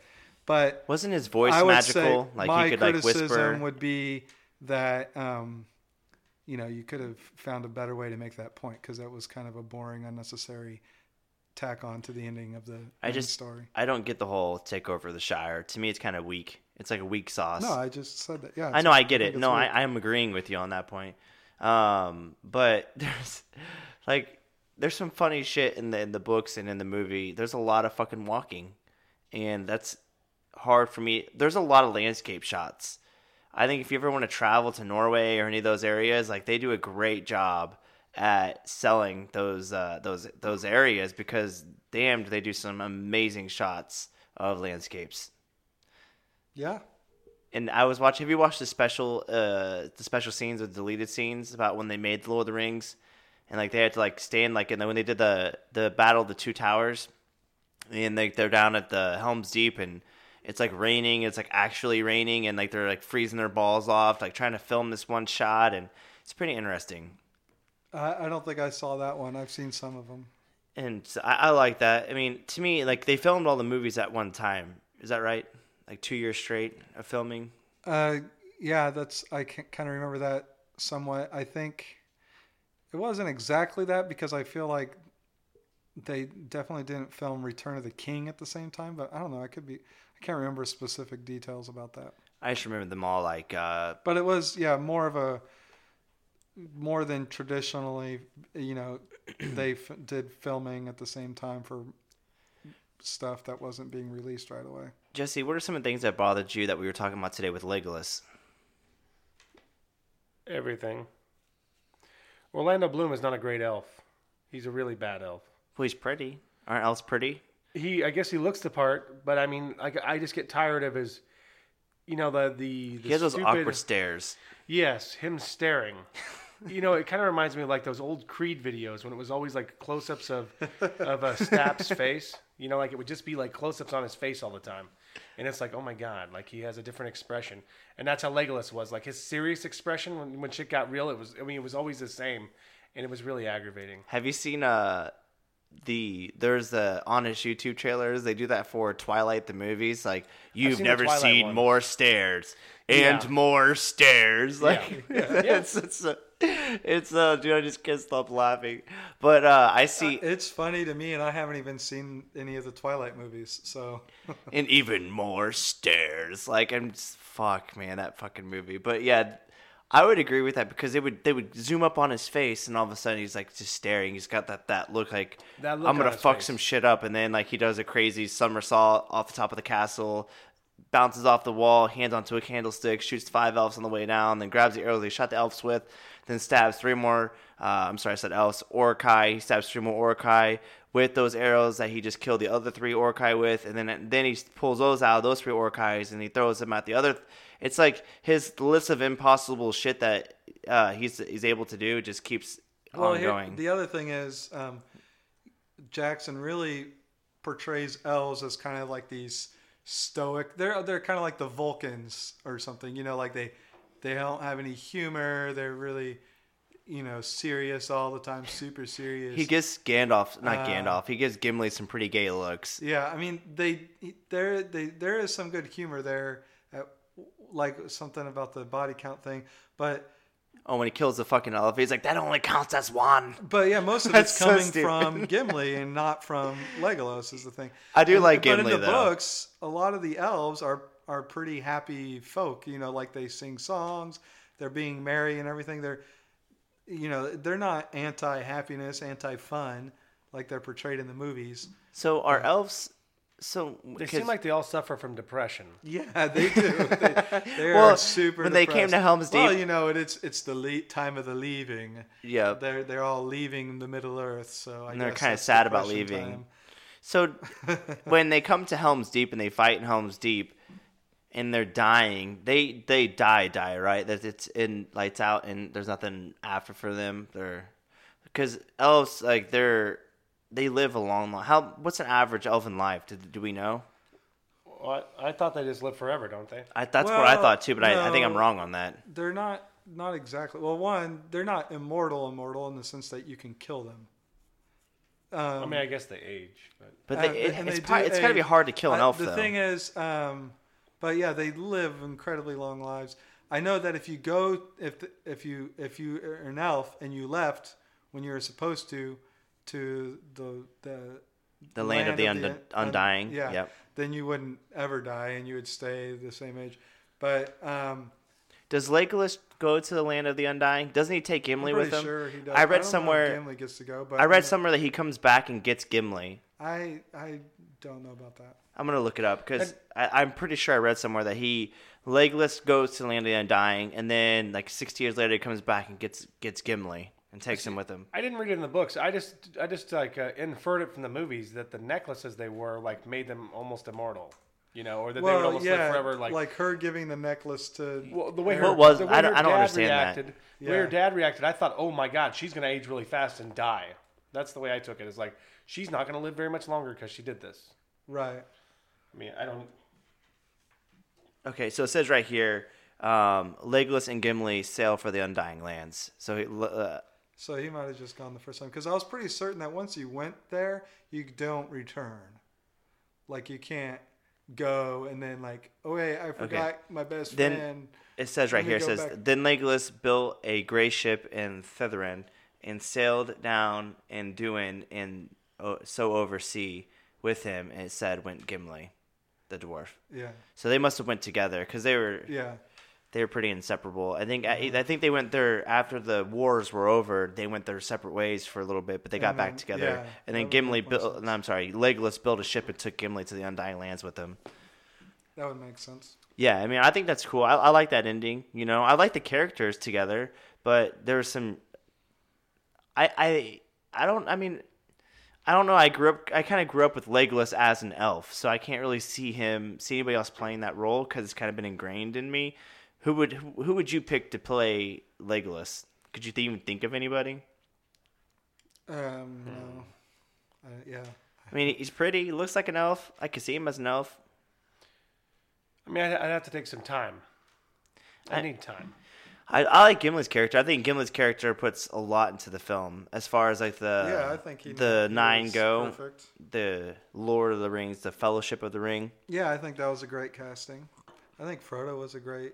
Uh, Elijah Wood was a great. Elijah Wood was great. I don't mind Elijah Wood. I I, I hate I hate hobbits, but I mean I for what it was, um, I mean it's really what's Oh, his name was a great Sam. oh Pippin. What's Pippin. his name? Uh, oh gosh, I know his name. Ask, Ashley. Sean. Yeah, Sean. Sean. Astin. Chris, are hobbits gay? Astin. Sean Astin. Um, no, there- some probably are. I mean it just overly seems like they're kind of I Roman feel like in you're a trying way. to bait Jesse into saying something. Well, they they well it's Merry and Pippin, and then it's like, ah, Mister, I can't carry Mister Frodo, but I can carry you. Like just just someone like was that. Sam.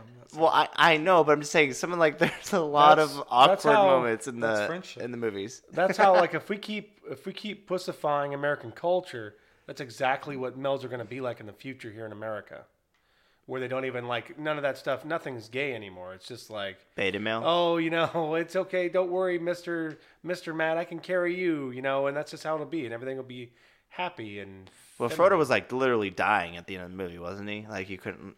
It's weird because all of a sudden he couldn't walk, and then then he's like running, and then he's fighting Gollum, and I don't know. It was a weird ending to me. I wish you know. I kind of wish Frodo would have fell in and fucking died. I wouldn't have. I wouldn't have a problem. Usually, I fight against that urge in movies, but if he would have died, because like they built it up so that he was going to die for so long, Yeah, and I was like, oh, thank God. but he does die in the end. Well, it's a more not in the traditional. It's an older. Yeah, I he mean, does. He, part of the fly, thing you he goes to to the undying lands. He dies at the end. He's selling to his death. Is this is this is like look like- the didn't look good to me. original fantasy novel and everything, and so a lot of the fantasy work nowadays is all derivative from this. But that means that we, a lot of this stuff is kind of like old hat. At the time, for him to have killed Frodo, that would have been such a like shocking thing to do.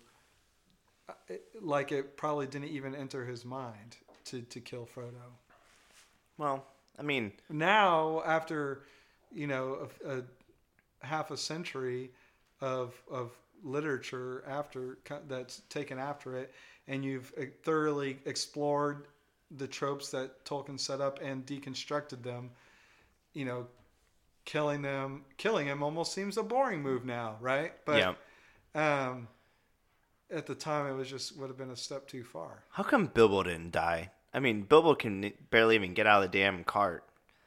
well the ring gave him extended life Well, no, I get that, but he aged quick because, like, in the in the because what's the time frame from Fellowship of the Ring to the Return of the King from when Frodo gets back to the Shire? Do we know that it's like a it's something like- long like 80 years or 50 years no, no, no? I'm talking about the war, Hmm? Oh wait, say that again. the war You were talking itself. about- you were like just when, talking about when the Hobbit. yeah, I'm talking not, but not. I'm just talking about from the Fellowship of the Ring to the Return of the King. The war itself, like, what is the time oh, frame? that whole thing. Yeah. Oh, um, a couple years.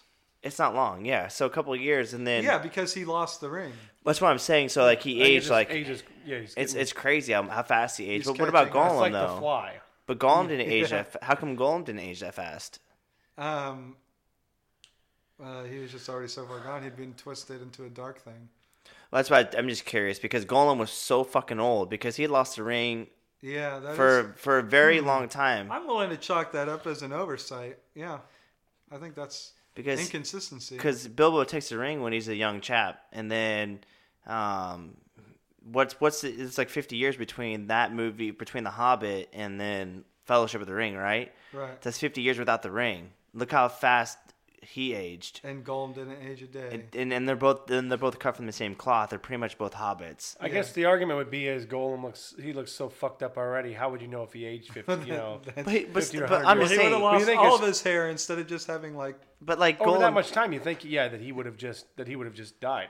because Bilbo But couldn't even move though. But maybe Well, I his love guess- for the ring, or maybe his hatred Yeah, in his heart, he's maybe kept him alive. But he kept the so ring for 500 years, though, right? It was something like he had the ring for like uh, 500 years, some an, yeah. an insane amount of time. So maybe it was so It was hundreds. yeah. maybe he's so powerful because he had the ring for so long that the But- effects didn't work as fast. Well, it twisted him. Well, you could. I guess you could say that he became so twisted because he doesn't look like a hobbit anymore.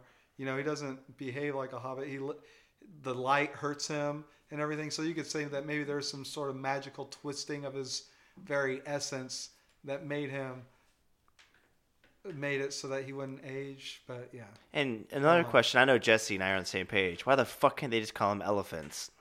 Why have to call them Oli? Look, Mr. Frodo, You know, uh, I believe, if I'm not mistaken, uh, one thing I thought was weird. If I, and I, I don't want to screw this up because I, I, I don't want to badger, you know, or ruin his good name. But I want to say that Robert E. Howard also writes a story where he calls them Oliphants. So it must have been like uh, there must be something to it. Like I don't think they would have just both end up coming up with the same Is this name. like a secret society, secret handshake? I, I don't know because they're, they're kind of they were kind of writing not not in the same time period because Robert E. Howard I think would have been before. earlier. What did Robert E. Howard write? Well, it could have been Uh, an homage. the, the greatest thing in the world. Yeah, and I don't know where I don't know where he got it from, but I just I ran across I'm it. And I was terrible like, with Oliphants. names. Yeah. What? Well, Robert- it I'm just oh, terrible you with being names. serious? Robert Yeah, E. I'm being serious, Robert E. Howard is the creator of Conan the Barbarian. Oh, I didn't know that. and that. he did Okay, that, and he wrote the he wrote the Conan the Barbarian stuff in the early 30s because he died. And he he lived I honestly didn't you know that Conan the Barbarian was were books. I thought it was just a movie. What the fuck are you talking about? I'm just fucking saying, man. I'm I'm What are you talking about? I know you're Robert E. co- Howard is the creator of the characters. He lived from 1906 to 1936 in Texas. Um, he only lived for could- 30 years. 30 years. He killed himself. Fuck, dude, I didn't know that. Killed himself, but he he was like a, a contemporary of like uh, Lovecraft. Like they, Yeah, these okay. guys all knew each other and did and, and he wrote all those those Conan stories, put them in Weird Tales. Oh, see, So I, did, I where, didn't. that's where it didn't all know. came from. I didn't like, know any of the- that. so he was I'm one of I'm the early with that stuff. masterminds. Like, and if you read his shit, it's like, oh my god, it's kind of boring, in a way. Like, it's a different writing style that if you're not used to it, because it, kind of bores me. Even though I love it, I, it still bores me. Um, but uh, yeah, there's some definite there's some Conan stories that I would definitely suggest. I've uh, never. reading. I, I, I may pick that up. I never even knew Conan was. I've seen comics for Conan before, yeah, but well, they're the probably comics are from like the 80s. yeah, I- but I, what they're think. pro- I don't that's what I'm there's- saying. They're probably from the movie. Actually, they're probably based from around the movie. Uh, I want to say see, I don't- I don't even earlier than that. know. I'm not positive. and I didn't know. I thought Conan was just Arnold Schwarzenegger pushing out Conan. It was like written by a, movie. I didn't realize because it the character actually, the. Conan the Barbarian character is actually not very accurate to the original Conan. Because Conan's not like they, they depict him kind of as dumb in the Arnold Schwarzenegger movie, and he's not like that. You know, Well, he's the- like the he's, a- reason he's they do very 'cause- ine- you know like adept. Uh, The only reason they did that was because they were afraid of Arnold talking. Right? They didn't. I think that's part of it, but but even like they make Arnold look dumb though with some of his facial expressions. like when something happens, Well, like when Conan first would- movie. when Conan would have saw magic in the in the books because he was so used to it. He he doesn't hunt sorcerers necessarily, but he's constantly fighting them, or he'll be because you know he's a thief, so he hangs out in taverns and gets Well, you know takes Couldn't some whatever. of that be though Arnold's first acting gig, and so some of his facial expressions are just trying to learn how to act, maybe too? maybe some I mean, and maybe some of it's direction, but or directors, or But how like they when shot he it. when, when he sees things in the movie though, he looks like like oh my god, I've never seen anything like that before. So I guess I guess if you could say like this is Conan's first, you know, like first time he ever sees magic, maybe it would make some sense or there's other pieces of it too that are kind of So, are a little out of place. I want to know of- this: How come there are no barbarians in Lord of the Rings? Actually, there were because those one guys attacked the village at the, um, you know, when they're tr- when Yeah. those two kids try to get away. the there's, ro- like, that was- that was in the people ro- or whatever. That was in the Rohan. Yeah. Yeah. Okay. And that Rohan, that that uh, Rohirrim that- City or whatever. were those barbarians or were those? I think they call them like wild wild yeah, men? The something- wild men. wild men or something, Yeah, which I just consider them barbarians. I don't know. Um, while you guys were talking, I did a little research. Bring it, Chris. What do you got? Oliphantus is the Latin word for There you go. elephant, and in Middle English, um, it was What the fuck is the- Middle the- English? it's like old school English before modern English. Middle English? I didn't. Yeah, I didn't realize old was. English, Middle English, modern English, I knew there was Old English, but I didn't know there was a Middle English. and okay. in Middle English. Oliphant Is that the less stupid is version was is, Old is derivative from the Latin. So that I figured, you know, I, I didn't. I didn't so know it's a that time reason. period That thing. makes sense. Okay. I hate it because I thought like it's like a, oh, it's. I a- thought it was just they were trying to sound cute. and I didn't guess realize. they are, they are still kind of trying to be cute though. Yeah, right? they're Because trying to it's make it sound old. And and and Tolkien was actually a linguist professor. He was a professor of languages. I so he was- studied how languages were created, how they changed, how they evolved. So that's what, like for instance, that's why he has languages for Elvish. And I will give that kind of Tolkien that, dude. That fucking English. And- Pop it, baby. There you go. Get it, Jesse. Um, but I will say, like, I was super impressed with the fucking like what goes into like even if you look at this glass, like the the how he put the lit- the literature together for the languages and he did the conjugation. Uh, con- I can't talk today. Um, he, how he put the sentence structures together and all that stuff for the Elven language, I thought was really well done and, and really in depth. Yawn. But can't you take? I, how do we know it says anything? It just looks like pretty little lines. Doesn't mean shit. didn't me. he? Didn't he Look, I mean- conjugate everything? Well, yeah, but Jesse, if I showed you some Arabic, you wouldn't. It wouldn't mean shit to you. No, it looks pretty. you want to show me some other fake languages? Uh, how about hieroglyphics? How about pictures? Jesse can understand some of the pictures. I can understand some pictures. Can you imagine they're showing an etch a sketch? Is this did this movie just turn into like a Rorschach test or something? Well, the men who stare at letters. But no, I, I thought it was pretty impressive that he took the time to invent a whole new language. I mean, Well, yeah. Go ahead. No, I was just. I see gonna Jesse's say, face over maybe, there. Go ahead, Maybe Jesse. he should have spent that time in figuring out the the right ending for any one of the books. You know, like instead of just creating the language. Like I think he was- He could have focused more and done did something better that I would have been more proud of. well, see, Jesse and I were talking about this today too.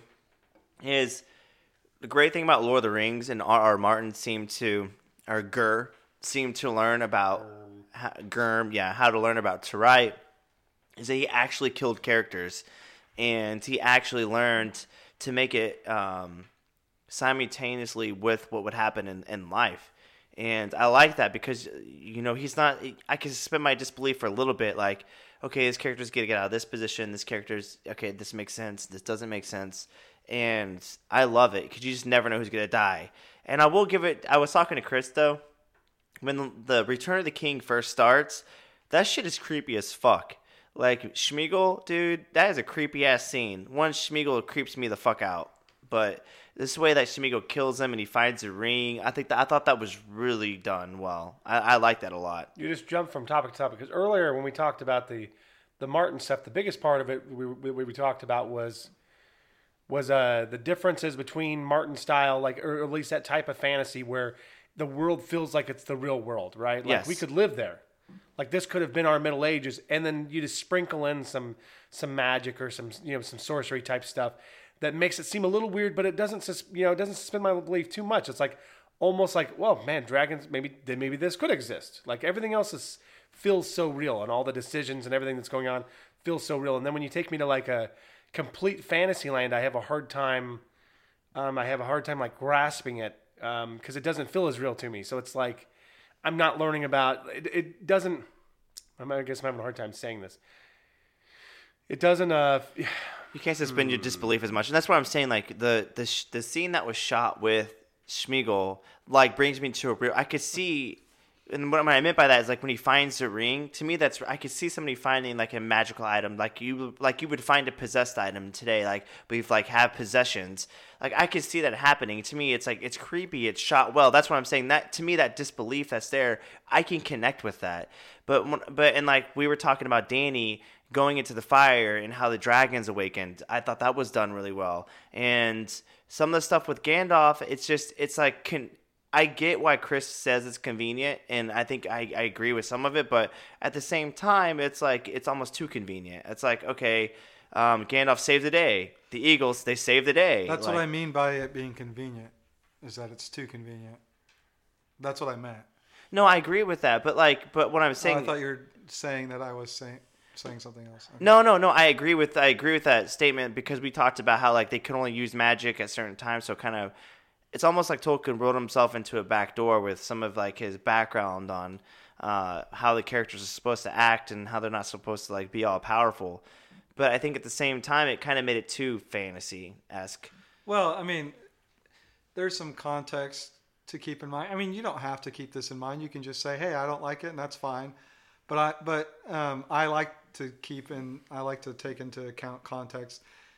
Tolkien, you know, he was a, a trailblazer. Um, there weren't very many of this type of writing before him. Pretty much just Robert E. Howard and H.P. Lovecraft. which was all done in short format. right. I don't think there was a Conan story that was like more than like 30 pages. Right. And So this and, was- this- So there- he had like there was some maps, but they were very Quick question You real quick. know, um, bare bare bones compared to the So there was no other like fantasy really out there, No. like Matador or anything like. Well, I'm- except, sure there's except probably in other terms people, of I just- like I'm fairy tales, actual fairy tales and myths and because stuff. there was a lot of children's stories, but nothing Yeah. that was like But I think super the intense. full length epic uh, fantasy. yeah.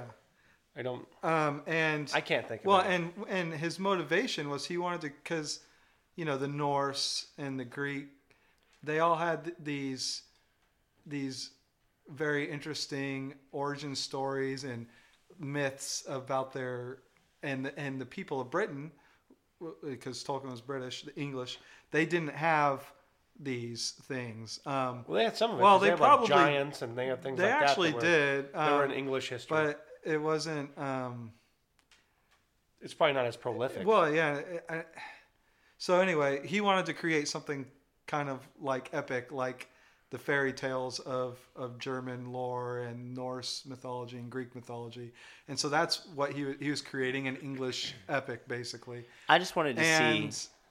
so so he put in a lot of effort into creating all the like this the same kind of backstory that the myths of Greek and Norse mythology have as well. So that that's why he put in all that time and effort on on the world.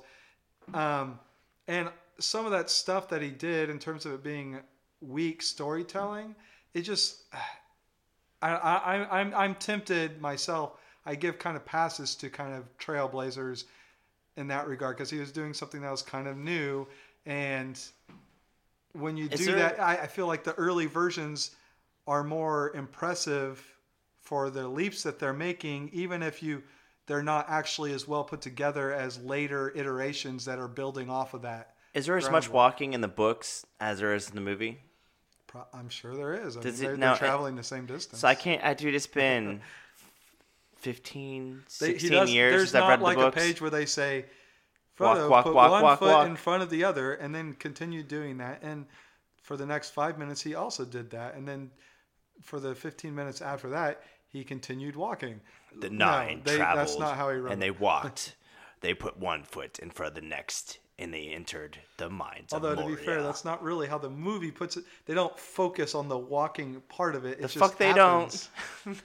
It- Dude, they show them walking other up a mountain. They show them walking in the field. They show them walking everywhere. In terms of the Hobbit- saving private ryan In terms of the Hobbit, if they would have if they would have ended it after the dragon, you know, after this after everything's done, um, you know, Smaug is kind of you know deceived by by Bilbo and all that stuff happens, and you know the dwarves are out. If they would have ended it right there, I would have been pretty happy with it. It's the whole dwarves get greedy, won't turn over. What's the item that they found? Um, whatever That it is, stone. won't The turn that over, mountain. and then they're like having to fight against the the elves and whoever. Yeah. The, Yep. I, I think other groups other than just the elves. It's a battle So of five like- armies. Yeah, Yeah. yeah, that's what it is. I think that's what the chapter's called. Yeah, it is. yeah, it is. And and then you have yeah. So then you so it's like it could have ended there, and I'd have been like, okay, that's cool, cool. I mean that, that's like that's a good logical ending. But they're like, no, we have to do this, and then eventually because then doesn't Bilbo he sneaks out and then sneaks back and instills it and takes it back. Whatever the fuck happens. there should never like, been a battle of the Right. five too much shit. It's like no, like you're introducing the battle of the five armies after everything's. I mean, like after the story's done. Like this was the story. It's the story was the yeah. I mean, like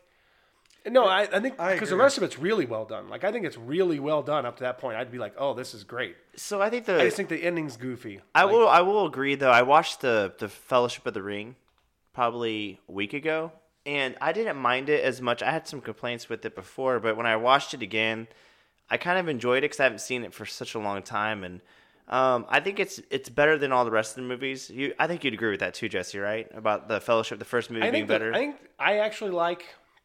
I think I actually like the first one the best. Um, in terms of the story and setting up the story. And because it doesn't get as crazy, like the first one's probably in terms of like special effects and other stuff, it's probably the least crazy one, right? It's probably the least reliant on Yeah. special and effects, and I really like and it builds the story pretty well. I really, uh, being a horror fan myself, I really like when they're in uh, the Pony's Inn and the uh, the wraith come through and Yeah, like they, no, they kick down the door. I mean, I could see it happening, and they smash the guy, and they come in, they stab all the pillows, and, And it's Strider takes fair. him across. I, I like that whole dynamic with them finding Strider or Aragorn Yeah. and and And how it- that all develops. I thought that was really well done. it's probably not fair because it's the first time you're seeing all of it. True. Right. So it's the first time you're seeing the race, and you're like, "What is this?" You know, like what is this weird stuff? Like when, when Frodo, when they have to, when the hobbits are, you know, walking together down the road, and then you know Frodo feels like there's something coming. You don't know what it is, right? And then they're kind of hiding down there, and the guy gets off his horse, and all the you have The all like the dead moving, creatures. yep. You have like all the dead creatures coming out of the ground. That's really that's really well done. You know that that really builds a lot. Well, and the then they're running at night down to the boat. I yeah, thought that was no, super I think cool yeah, too. I think all that looks great. Like it looks great. It is it is really well done. Um, so yeah, I just think that that because I know the other ones are flashier. Like the other ones have the big battles and they have the the cute stuff. I didn't right? like the the but the first one horse, sets it up really well. The horse racing to me was, and but here's the thing: is like the she has power enough, to, and I, I did like this part where she- where um she got into the water Yeah. and she was able to raise the And it was water like a up bunch to of water steed. I thought that was cool. I mean, but we never got to see that type. Ever, ever since the first movie, we never saw magic like that ever again. Like there was none of that, ma- and to me, I was kind of disappointed in that. Well, that was that was actually. I mean, that was also her land, so that some of that magic's tied to the land. No, I. I I agree, but I'm just saying, but still, Oh, is I that mean, true? yeah, because that's the border to. that, yeah, that's but- why they couldn't cross it because it was like the border into Rivendell. And so it was like a defense mechanism. and I'm okay with that, but still, but my, my point is is they there's no other magic. Like I wanted to see a battle between the Wraith and Gandalf, and we got to see some of it, but in the and it just the Wraith should not be as powerful as Gandalf. The other, I mean, it's been too long since I've read. the Return of books, the King. But but part of the another problem is like, why are the elves so reluctant to To help, fight again? Yeah, um, and uh, like I, it, it, they try to explain in the movie, but it still feels like a cop out to me. we're like it's man's times now. Right. So I- help I- man. I agree, dude, like- Because well, in, when I first saw the movie on the first Fellowship of the Ring, it starts out with the over the voiceover, and Galadriel is talking about you know what had happened, and you see this big ass badass army fighting Sauron's army, and it's cool. I'm like, oh, I just can't wait for Return of the King. We're gonna get a badass badass battle, and then no, the biggest cop out of every book, every like I figure he wrote himself into a corner is when they fin- send the ghost army in and it clears out the whole town. Like I hated that with a passion. Uh, it made sense. Um, it makes no sense. Like it's he went to there and he fought the ghost king and he wanted and I get the whole paying the debt forward and you owe me this and they go there, but to me it's just like they're all powerful. How come they take them to the Black Gate? Like he just well, releases it's, them. it's a that's he that's his debt was repaid. I I get it, dude. I'm just saying, like, but to me, I I didn't I didn't like that. The the final battle should have been not a. That one makes more sense to me because that's like a magical, like, uh, event that you're unleashing. It's like, okay, this is a one ticket or one show or one trick. It's like having I don't an- know, it's like having an artifact in a game. moment, You yeah, get to and use you it one time. and then it's gone because they're they're trapped there by their sins of of not answering the call. So they answer the call, and once they've done that, they're released and their spirits can go back in the world. Okay, so that I'm makes fine more with- sense to me than the elves being like. "Eh, you know, you guys didn't destroy it when we told you to, so now we're just gonna run away. Oh wait, here's we'll go send like a hundred of our guys on a suicide mission to defend Helm's Deep, but Hey, we won't send them to actually help you defeat Sauron. Suicide And, Squad, uh, Suicide remember, Squad quiz. We actually defeated Sauron when he had the ring, but he doesn't have the ring now. He's too bit much of a problem for us. We gotta bug It's out. It's stupid. I agree with that. It's fucking dumb. It makes So I, I, I, I, it's been too long since I got that far into it. I'm sure there's lots of geeky reasons why that's the case. I don't remember them. they can't fight, dude. It's the age of man. And I think they brought 250 Was it 250? I want to Oh, say yeah, 250 for yeah, some reason. it I don't know why. What was but it? it was as a token. He gives that, like- to be he My, I gives that, guess like, my really question s- is: is if Rivendell had such good defenses, why couldn't they just stage a final battle there? Was that not? Is that not doable? It is, but uh, they're, I don't see why they it couldn't have been. it's too pretty. Yeah. No, I mean, but I mean, Well, I mean, okay, uh, you mean in terms of specifically in the context of the two towers that movie? well, Or no, you uh, just well, no, I mean like strategically. Strategically, 'cause Yeah. why would they? Make Sauron if, come if to you had them. a place that was that was safe, right? why would you leave it? Like, But I- oh, we have to like it's well, like it's like they have to fulfill a part of prophecy or the something. of, of distract forming a distraction to get the ring to the mountain. Hmm. Well, because that's the real at the very end, You have to destroy when. Aragorn and them go to the Black Gate, is to is to help Frodo get into it's to distract the eye of Sauron. And really, you can think of everything that they do up to that. Got a question. as a distraction. and this is a little off topic, but still same topic, but moving directions. How the fuck does Sauron become an eye? Um, what? I don't know. Is that, is that just how he manifests himself it's in the? just yeah. It's, physical Is, Well, it, know. is that his shape shifting into an eye? well, one the the eye, the burning eye thing. That's a part of that's an artistic choice by Jackson. It is derived from the from the book where they talk about like when he uses the um, the what is it called the pol- the the the, the, the little orb thing, the seeing glass Yeah. orb, um, the palladium or something like that. He, he uses that, and they talk about like the all-seeing eye, and and lots of the, you know, like it driving men mad. They can't escape the all-seeing eye. You know, so Jackson took that and took some liberties with it and extrapolated it and created that image. It's There's it's, some great memes. artistic choice. I for love some of the memes with the all-seeing eye, like clear eyes. yeah. but like Well, when he's obviously not that all-seeing. well, when Frodo goes in, like when he makes himself invisible, and like you see the eye, you actually see a figure and like uh in like the cornea, like you start you start seeing a figure in the eye itself. So I, I just always figured like he was just making himself like all powerful. I, I, I never really understood it, so it's kind of interesting that you could explain it. Jesse on uh how, on how the Lord of the Rings should have ended about flying eagles over and dropping the ring in. I heard this really lame theory on why that would never work. It's because the eagles themselves were created by one of the gods, like one of the three gods that actually made Middle Earth and made all the wizards and all the men. And they're just underneath or pretty much on an equal level to demigods. There's actually an eagle king. And I never knew this till today. Just read up I on was this today. I was gonna wonder. I was asking. I was wondering about that. And they're saying that the eagles uh, are such powerful animals that if they got near the ring, too near the ring, that it could tempt them to take the ring for themselves. And I'm just like, but they're animals. Where are they gonna fuck? They're gonna put the ring out. on? They have talents. Well, but the talent, but the ring, the ring goes up and down in size. Like when uh, Yeah, it can Iramir, or itself. Ir, what's his name? Um, in the beginning of the first movie, is it Iramir or Eric? well, I mean, I'm no, no? Is he's a, de- he's descendant. Uh, uh, oh, you mean the guy? Um, yeah, You're talking about um, Ned Stark. Um, No, not Boromir. Boromir? No, no. At the very beginning of the Fellowship of the Rings, when they're fighting, he's fighting Sauron. It cuts Sauron's finger off, and it falls down. Oh, okay, yeah. but uh, anyhow, the ring is like this big, and it shrinks in his hand. So I don't know if it would extend to go over the Talon. Oh, you mean just it can go on whatever where Whatever, whoever whoever, Elder is. Um. Because Yeah, that sounds really stupid. And I found Um, out I there's- like them just being animals better. the the animals, the eagles themselves are as big as a 747. That's how big they are. They have a 30. They have like a 60 foot wingspan. Well, they sure didn't look like that in the books. The ones in the books. Here's what I would say, like to that, like, because maybe you could have baked a cake and put that ring in there, right? and you could have had one eat it. And eat the ring and have it in its And stomach, and do then a fly kamikaze. that son of a bitch right into the volcano. And that's how you would destroy the ring. And they'd be like, "Oh, what the fuck is that eagle doing? He's he's on a suicide mission. Uh, fuck him." They wouldn't even pay attention. I don't think. They'd just be like, oh, "That's a fucking crazy eagle." Um, Yeah, you could have maybe that might have worked. I don't know. I don't know if ingesting the ring is akin to wearing it.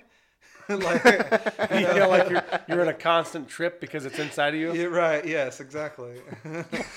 I don't know. We don't. these are questions that need Could to be answered. yeah, like could Sauron see the ring if he was ingesting it? Well, no, that, that actually leads me to a bunch of different bad bad areas. Like, uh, Do you have to make yourself throw up to get the ring out? You know, or well, A lot of no, those no, animals it can starts, throw it starts making me think of like I know to- to kamikaze it into it starts the, making me think of like Frodo trying to smuggle the ring. Like Yeah. Frodo's caught, right? And he's He's like, like- "Fuck, what do I do with this ring?" And Yeah. like, he sticks, Yeah. it, Sticks sticks, up it his up his ass, and then he's like, then he "Oh, I'm, I don't have the ring, guys." And they're like, "Well, fuck, I guess he's fine. We'll just let him go." Do you And think then- they use and rubber- he goes and jumps in. They had no latex gloves back then, so you're going in there manually. You We know, need latex.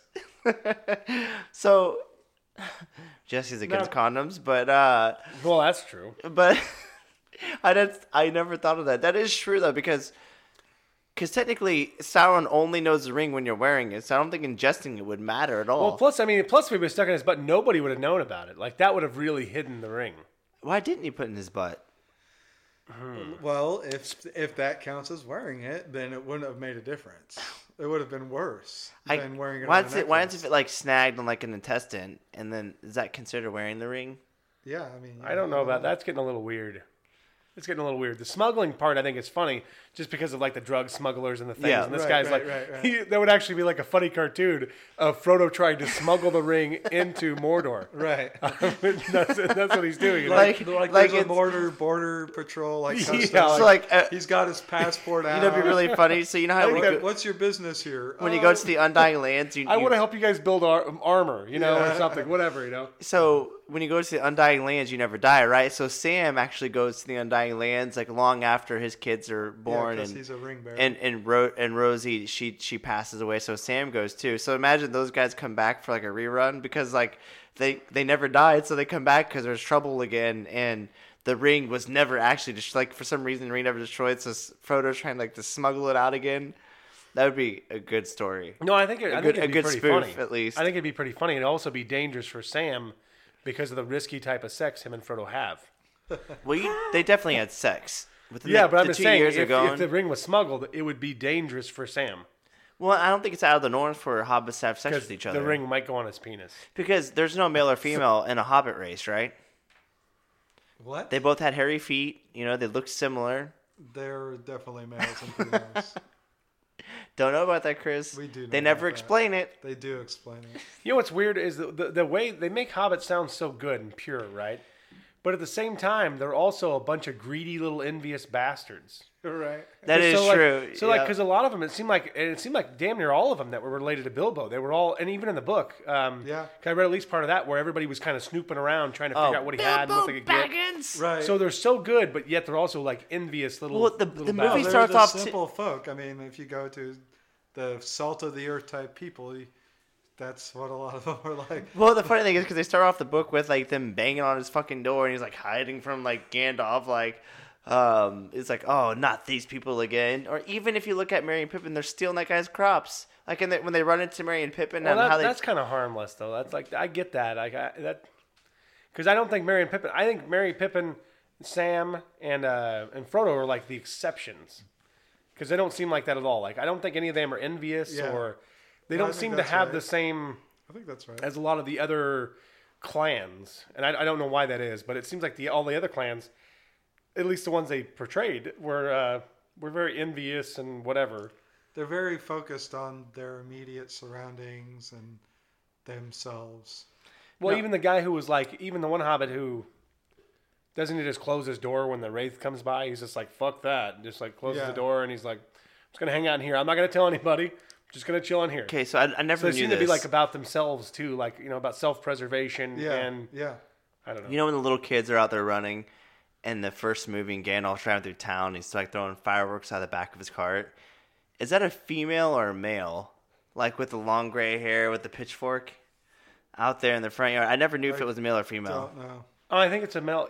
Is it- is it a grandpa? Isn't it an old couple? It- yeah, it 'cause is. that's that's the old man. That later, Okay. I think that's the same old man later The- when they when the when the wraith comes by or whatever. Yeah, it whatever. is. That's why I was I think asking it's the that same guy. question. It Yeah. spurred my memory a little bit. I just never knew for sure if it was male or female, or if they were male or female. Well, they do look they do look very similar. Um, Well, because hobbits don't have a hobbits don't have gender. They're too simple for that. The only thing I think about in terms of the hobbits, I just think of like if let's say you were going to create a civilization, right? You're going to create your own race of people. This is what you would create. I mean, like that's not what I would create. I couldn't Well- imagine me ever creating a civilization like that. I probably would never even think about it. Like that would be such an afterthought. I was talking to Chris lack of imagination. when I was talking to Chris about this and why well, that's possible. and why hobbits had to had to be the ones to bear the ring and why Tolkien created the hobbits because they were so simple that they never they never looked or, or, or yearned for power so they were the perfect people to carry the, the ring But at the same time, they weren't. well they were At the same time, they weren't. They they were still fell to the, the same folly that man did, or everybody else, right? Like the pointing, the point of that the that section in the book, the scourging of the Shire. That's what that is. Is that evil's everywhere, even in this most uh, back to the Gandalf quote. Was that quote also in the book? which, Because which- that quote which makes quote? sense. Like the the quote where he, that Chris mentioned earlier about basically evil is could be anywhere. You know that it's not. It doesn't. It's not Yeah, don't- Mordor. It's not over there. It could be here, and it could, you know it could, whatever you could So- sow the seeds or whatever. Of, do you think uh you said something like that, right? Yeah, yeah. I don't know if I'm. That's just like me summarizing, or if that's an actual quote. There was kind of an interesting resemblance between Dumbledore and Gandalf, and his relationship with Harry and uh, Gandalf's relationship with Frodo. It's because it's the same character, right? Yeah, there, I, I bet that Tolkien stole that idea from No. J.R. Rowling. But No. What I my my point is like, Possible. do you think that's like? Uh, do you think she kind of took some yeah, of that? I think it's yeah, obviously. Well, she stole the whole story. Oh yeah, from what? what who is Because it? Barry Potter or something Yeah, or like that? whatever it was. because Harry does remind me a little bit of uh, Frodo. Larry Potter, I think. Larry Potter and the and the and Muggles. Chris, what do you think? Uh, what house do you think Gandalf would be in? Um, Think he'd be. Gryffindor? I guess so. He'd be Dumbledore probably. Yeah. Didn't know. I was curious. What about Sauron? I think Sauron would be like a Ravenclaw. He's definitely Slytherin. No way. Yeah. Because he was good to start with. He wasn't always evil. He was turned evil. So I think he'd be. his ambition. He wanted to be head dude. He wanted. That's what he valued most was being in charge of everything. So, and then Saruman, you think he would be? I think he'd be a bad Gryffindor Or Ravenclaw. Or Ravenclaw. It's really interesting. I was talking to Chris earlier because I was reading about.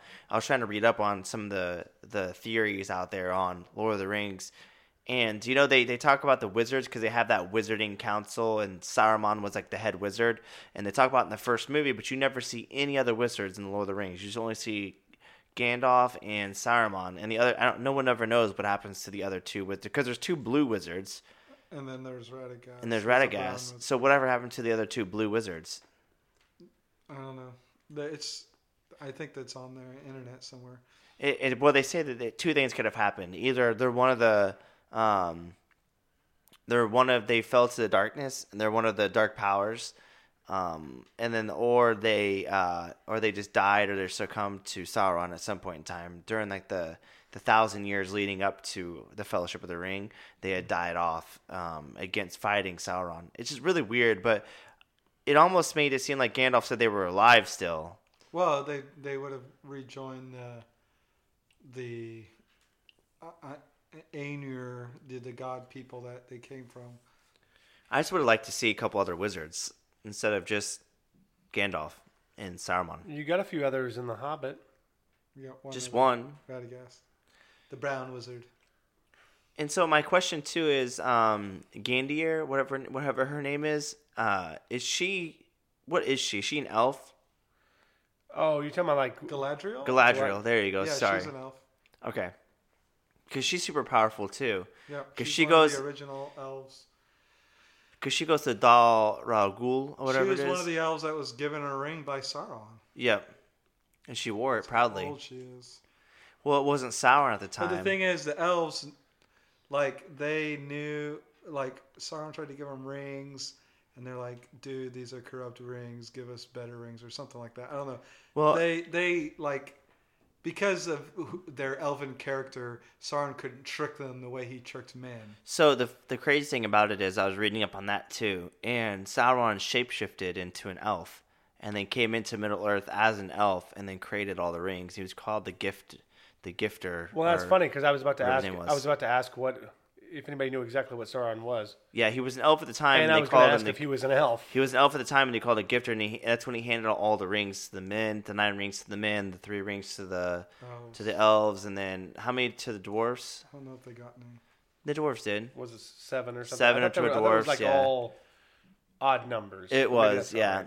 And so, uh, but he was called the gifter or whatever But it I think something about the elves and the dwarves, like maybe like they can because of their magical be- nature, they can like detect stuff. So like So it's like a priest. So- it's like a priest being able to detect if like something's possessed. right, so there was something about it like whereas with the rings that he gave the men, it was like he could basically claim direct control over them, but the ones that he gave to the elves, it uh, it the only thing I think was that was that see I don't even really know what effect he could have like, because they could use the rings like she What- has her ring and she can use it. So I don't What know. do what do rings do exactly for the like men? magical. Oh, uh, see, I don't know. I don't know that either. I'm It turns just- them into wraiths. I'm fucking disappointed, Chris. I was hoping you would know this, being a Lord of the Rings buff. Well, there's uh, there's a depth that I have not descended to. Is there a chart you can pull up, Jesse, with the how fucked up you get by wearing a ring type of thing? Yeah, I don't think so. I don't think so. I don't. I mean, it's an interesting concept that you can create one ring and then you can control everybody. Like it's almost like you put them into a trance. Because race. So here's my question: Have the wraiths always been alive? They never die, or did they just come back when Sauron came back? Um, Because no, they were they were the nine men. Um, the nine kings, I Yeah. get that, but do they ever die, or do they just go dormant? Do they take a nap like a bear? Do they do they like hibernate? yeah, they well the the the Witch King, the the the leader of the nine men, he died at, in the Return of the King. The hands of uh, No, no, I, I get that, but leading up to the movies, were they out meandering around, like grazing on like the pasture? Like, fuck, dude, like we don't see them until this movie. So I'm just asking, like, do you know any back back history before? Because you don't see them in I the did- Hobbit. The only one I know of is the main dude, the Witch King of Angmar. Um, he um, was a bad dude. Yeah, but I'm, I'm just no, I get that. I'm just asking, do you ever see them reappear? Because you don't see them appear in the Hobbit at all. And so I don't know if you ever seen them reappear, or if they did they if they only come around when Sauron's. Because what are they? Are they demigods just like Sauron and Gandalf are? They're not demigods, are they? No, they're just men that have been given powers. and- Supernatural powers. Yeah. Okay, so my I Jesse and I were talking about this, and I can't wait to ask you about this, Chris, because Jesse Jesse says you have a unique position. Something that really irked me, and I thought was an oversight and kind of a cop out, is when the Witch King dies because she is like, "I am no man, I am a woman," and like she does the whole Oprah thing where she like kills a sticks a sword in the guy's face and he explodes. Makes no sense. It makes perfect sense. And Explain. I need you to elaborate on Well, that okay. one. So the the king, there is a prophecy that was made by um, an elf. I can't remember which elf exactly, but maybe it was Elrond. Um, when he learned of about this guy, he's like he makes a prophecy, and the prophecy says like something like no man shall or he shall die by the hand of no man or something like that. And so this king he hears it and he interprets it to mean like humankind type man, but it obviously clearly in the what it really referred to was woman. But the nature of prophecies and myths and legends, time immemorial, are always like this. They're always tricky. You you go back to Greek mythology and you have a million different prophecies like this, and it, that's exactly he was trying to mimic that specifically but so so it's the guy misunderstood the property the, the prophecy and because of his misunderstanding he allowed himself to be careless and opened himself up to the prophecy getting fulfilled So, is that because Jesse was telling me about this today that the M wasn't capitalized or the M was lowercase? When didn't you say something about the, the in the times of uh, in that era when when J.R. when when Tolkien was writing, um, that basically at, at that time it was commonplace where well, at least in, to, to some extent where if it was a capital M it meant like mankind, but if it was a lowercase m it just meant like man, or maybe it was the opposite. No no that's one meant right. man No, and one meant was right. mankind. Yeah. and it, that that it could be a spelling issue. Um, that would be that would cause the issue there. But was it written in Right. English or Were we Elvish? talking about that? It was written in uh, well it was it was a spoken prophecy so it's probably spoken in Elvish So, is there a word for man in Elvish? Like, is I'm I don't know So it's like- but it's I'm like- guessing if Tolkien wrote it there was see what I'm saying though? It's, it's almost like Spanish. Spanish for man and woman are completely different. Like, you couldn't mistake the two. And so I'm just saying, like in Elvish, I want I want to look at Elvish, a language that Tolkien created. I know, but what I'm saying, I want to I want to fact check Tolkien's uh, language, his own language, There's got to be somebody that's gonna fact check this shit on the internet and see if in his own language if if man and woman are two different. There's got to be some. There's got to be somebody who can do that because there's, you know, there's a lot of guys that are at home in their basement. You know that.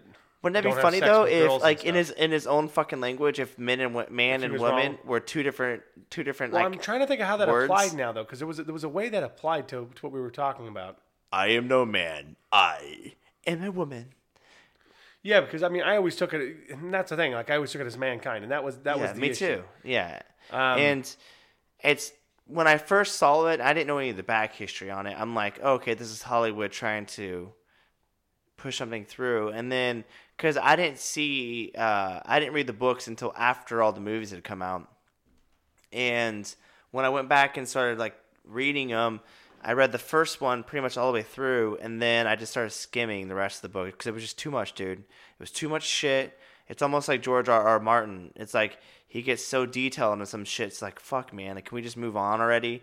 And um, or Stephen King's bad about that. He fucking describes everything. George R. R. Martin likes his food. Yeah. He, he, he likes describing a lot of stuff. Um, okay, so I just did a quick refresher on the rings, the origin of the rings.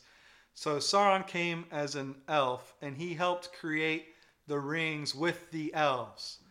There, and, but he only had a hand in creating um, the ones that went that ultimately ended up going to the men and the dwarves. And then there were three, the three greatest rings, and they were cre- cre- created by Celebrimbor. The he was like the big elf smith by himself, and they were the most powerful ones. And Sauron never touched them. The other ones, so he corrupted the other ones, unbeknownst at the time, like he did it secretly. But and then he went and created his one ring to bind those rings to his will. But the thing, and his goal was to then corrupt the elves and bring them under his power. But because of the elves' nature, as soon as he finished the one ring and he put it on, they knew exact. The elves knew exactly what was happening, and they took their rings off. And then Sauron waged war on them, and he re- managed to capture all but those three most powerful rings. And then and then he distributed the remaining ones to the to the men and the dwarves. And So go, going back to that, uh, but in, in that scenario, going back to that uh, female elf from earlier, what's her name again? Galadriel. Galadriel. She she freaks out on Frodo. Why would she? If she, if she shows was- her. She's just showing Frodo what would happen if she had the ring. You sure? Because it's almost like she's living like a dark fantasy. like No, it's no, like, it's it's a it's a oh my god, I could It's- have this and I could do all these these terrible things. Yeah, no, I think that's kind of what. Yeah, she's showing Frodo like why she can't have the ring. That's why she why he needs to take that journey alone. Like no one can touch the ring but him. Because if they do, like this is what the ring would do to her. And that's in when I was reading up on this back history with like when Sauron helped create the rings and all that stuff, that's what they explained. Like she was just she's symbolizing because she calms back down and she shows like oh I'll, I'll do the she goes like that's super dark and everything gets like super crunched in. It's like it's I think that shot's done really well too, and I I love don't, it. I don't like the. I actually, I'm, I'm gonna be a bitch here, but I don't like the uh, the audio in that scene. Like I don't I like the way her voice sounds. But when she comes back down, I like like her expression and stuff. Like there was obvious fear, and from what she saw, like I like that part. Yeah, no, I, I think gets she, little- I I, th- I think she's projecting there. She's showing the whole thing was to convince Well, Frodo it- that he he needs to because at that time the Fellowship was broken. It was Boromir was gonna try to take the ring. She was trying to show him like, hey, listen, you need to go by yourself.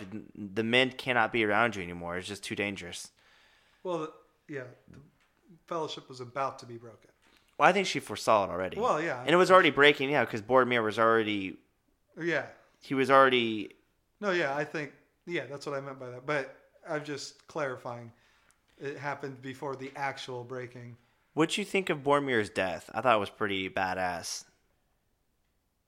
Oh, who's that to? Borm to you, Jesse. What'd you think of Boromir's death? Sean Bean, I fucking love Sean Bean, And dude. Ned Stark. Ned Stark. Uh, He somebody, shall forever be known as Ned Stark for sure. an old friend of mine was telling me You how mean, uh, what's his face from Patriot Games?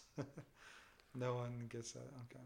I don't get it. well, it's been a long time since I've seen Patriot Games. Doesn't games. he get shot in the end of He's, that movie? he's like this IRA or NRA or what? What is it? What are they called? The Irish Republican Army. Yeah, IRA. IRA uh, terrorist that's fighting Harrison Ford's uh, character. He gets shot in the end of that movie, right, and dies. he does. Okay, I thought so. Yeah, I just saw it on the mini. I saw it on a YouTube video the mini death of Sean Bean. It's fucking hilarious.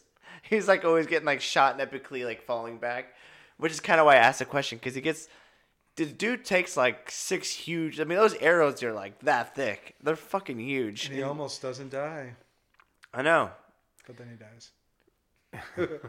I, I, I thought it was kind of weak. So- I mean, whatever. It, I had a friend that was telling me how you know how he had goosebumps during that scene and stuff, and I'm like, when? I didn't like the still. I didn't like the still frame of it. Um, when I first saw it, I was a little bit shocked. I didn't see it coming. I, I saw some of it coming, but I think they would kill him.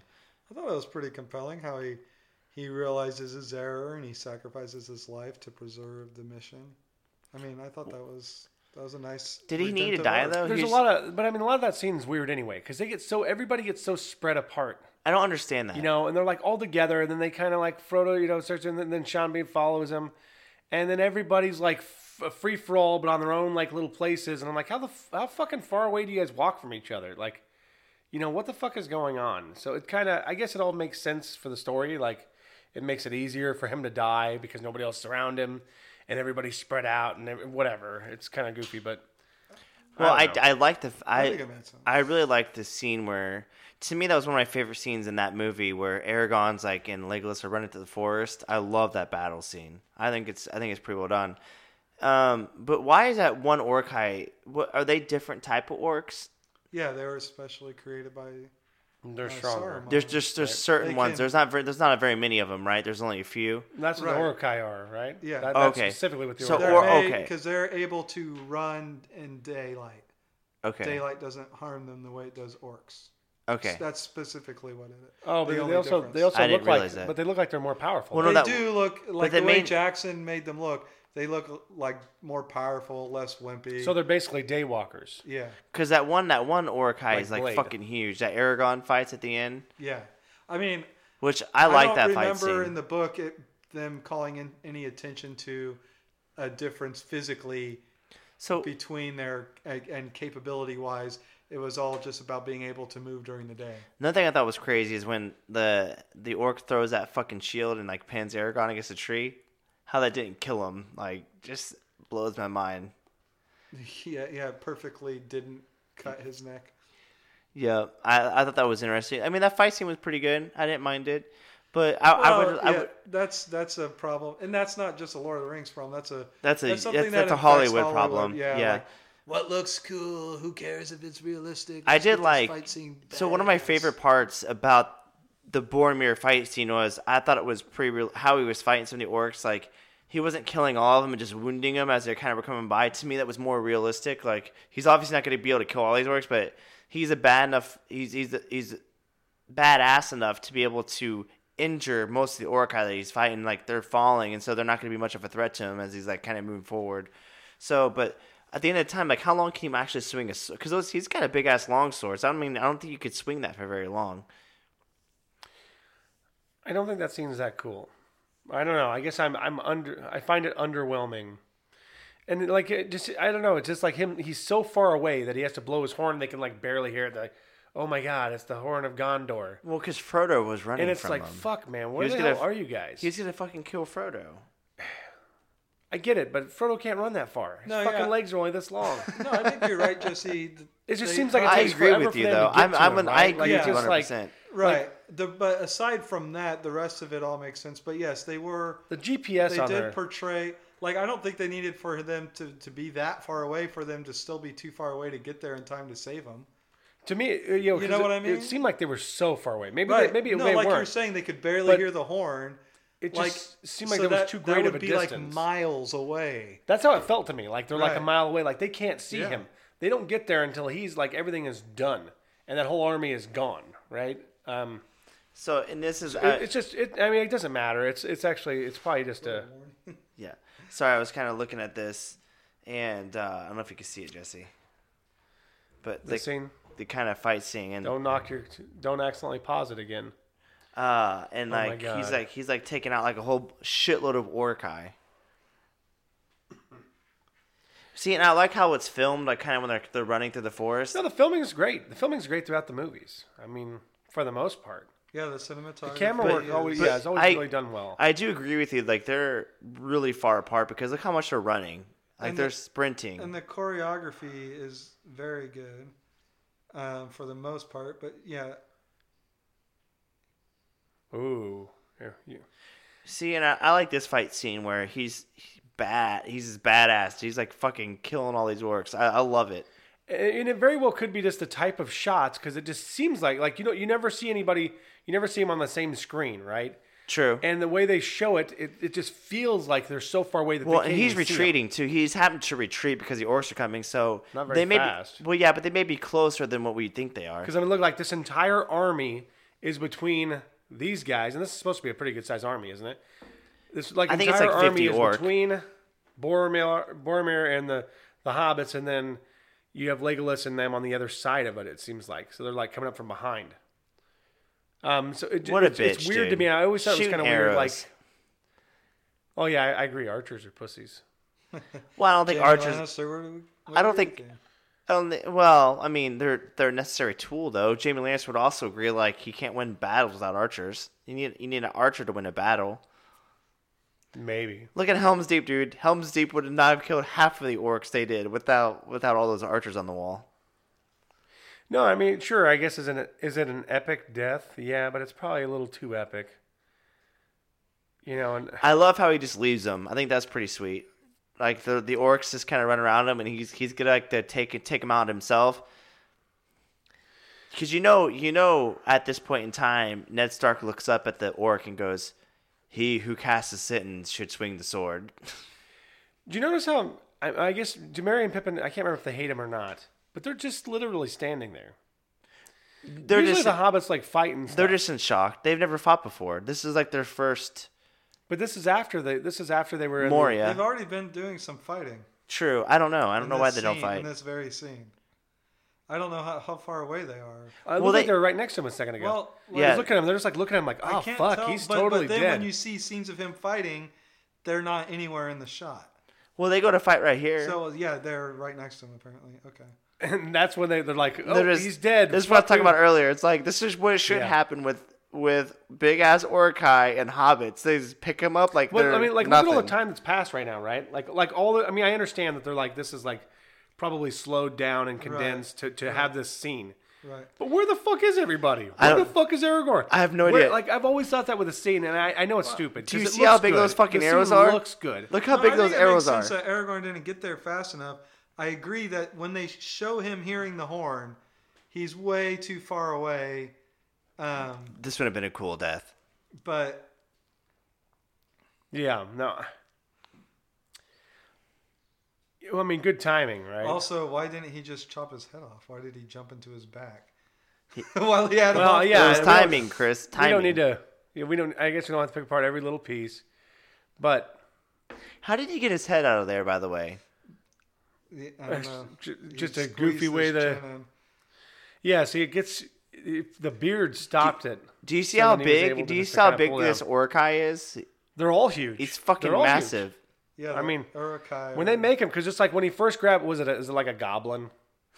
Or who, who were like who were opening him up? He was just, it orcs he just too? licked his sword. Because there's orcs that are like this big, and there's orcs that are fucking like gigantic. those are the Uruk-hai, the No, no. gigantic ones. okay, this- but what, I thought this was okay, pretty but what about the badass. uh, what about the orc in the third one? I think it's a no. It's a, sorry, it's, it's Helm's Deep. The the big one with the like the the Okay. like uh Ooh, he cut his head a, off. Like Do you see that? special one made for blowing up things. no, I mean like the like the guy who has like the tumor ridden face Oh yeah, I don't know. because he's that- huge. He's big. Like Yeah. You have like these smaller like goblin looking ones. Yeah, he- and then you have larger ones. Yeah, you that have are those kinda, ones like, and a they little bit walk bigger like and the- fatter. I don't- and then you Well, have th- the they orc are goblins though. No, but see, the They are Uruk-hai goblins. Or this guy, that guy there. I don't know what he was. So, specifically, I was think playing he's- the the game Shadow of Mordor, and they're goblins. Just Well, the reason no, the reason I was I, I was asking was only because of when that first orc guy is like brought to life. He like grabs a goblin by his throat and he kills him. Yes. Or the smaller orc like man. those are goblins. Those aren't Yeah. those aren't orcs. squeezes his throat and kills him. Yeah, those are those are just goblins. And when I was playing Shadows of Mordor, which is a great game by the way, um, there you there's goblins you fight against and orcs. So and I think I think it's interesting that they made goblins evil. I thought that was pretty. because goblins are evil. Well, yeah, but and there can't be good goblins. I'm sure there's some good goblins, but I don't know. I, I thought the scene. I thought it was good. I mean, you got, you got to see it just right now, and I thought it was pretty epic. And for what the movies for what the for, for the first movie, I thought it was done really well. Um, as far as the rest of the movies go, compared to the other two movies, because I hate hobbits. I think they make hobbits way too powerful in the in the movies, and to me, it's these characters aren't even three foot. Are they like what? They're like three foot tall. Well, they really don't And do they don't- anything. they don't wear I don't know, shoes. In that specific scene, I didn't have a problem with what they were doing because they were throwing. They were rocks from standing the there. Distance. Yeah. They the, they did kill a couple guys, but they they did it together. Like, and it was But you saw what happened to him when the, when the orcs actually got to him. They just picked him up like a bag Right, of yeah, so that was potatoes. fine. M- Most of the other time, they're running and hiding, though. You know, like Yeah. in the goblin or not goblin, but like in the what is it? The oh, wh- not giant. The giant, the troll. Like in the troll Yeah. scene, they're not they're not really fighting the troll. They're kind of running from the troll. They're stabbing its ankles. yeah, but that's all they really could do, and that's kind of all they ever do. True. Like when I mean, it's kind of like they always and they I'm have the same saying- technique. They always kind of like try to this.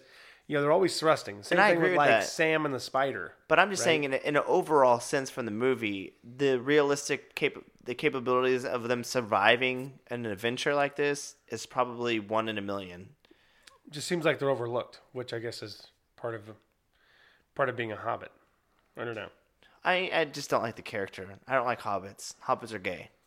But I think in Some hobbits are sure. well, I guess well, I think if they made the movie, I think if the other two movies were like the first movie, I wouldn't have such a problem. But it just becomes so there's too much there's too much Well- of Sam, Frodo and and, and Gollum all together and it's just too much, dude. There's there's there's two movies of those three characters. and Other scenes though I don't like crazy. is uh it's Merry, isn't it? Who's who pledges his sword to Gondor. yes.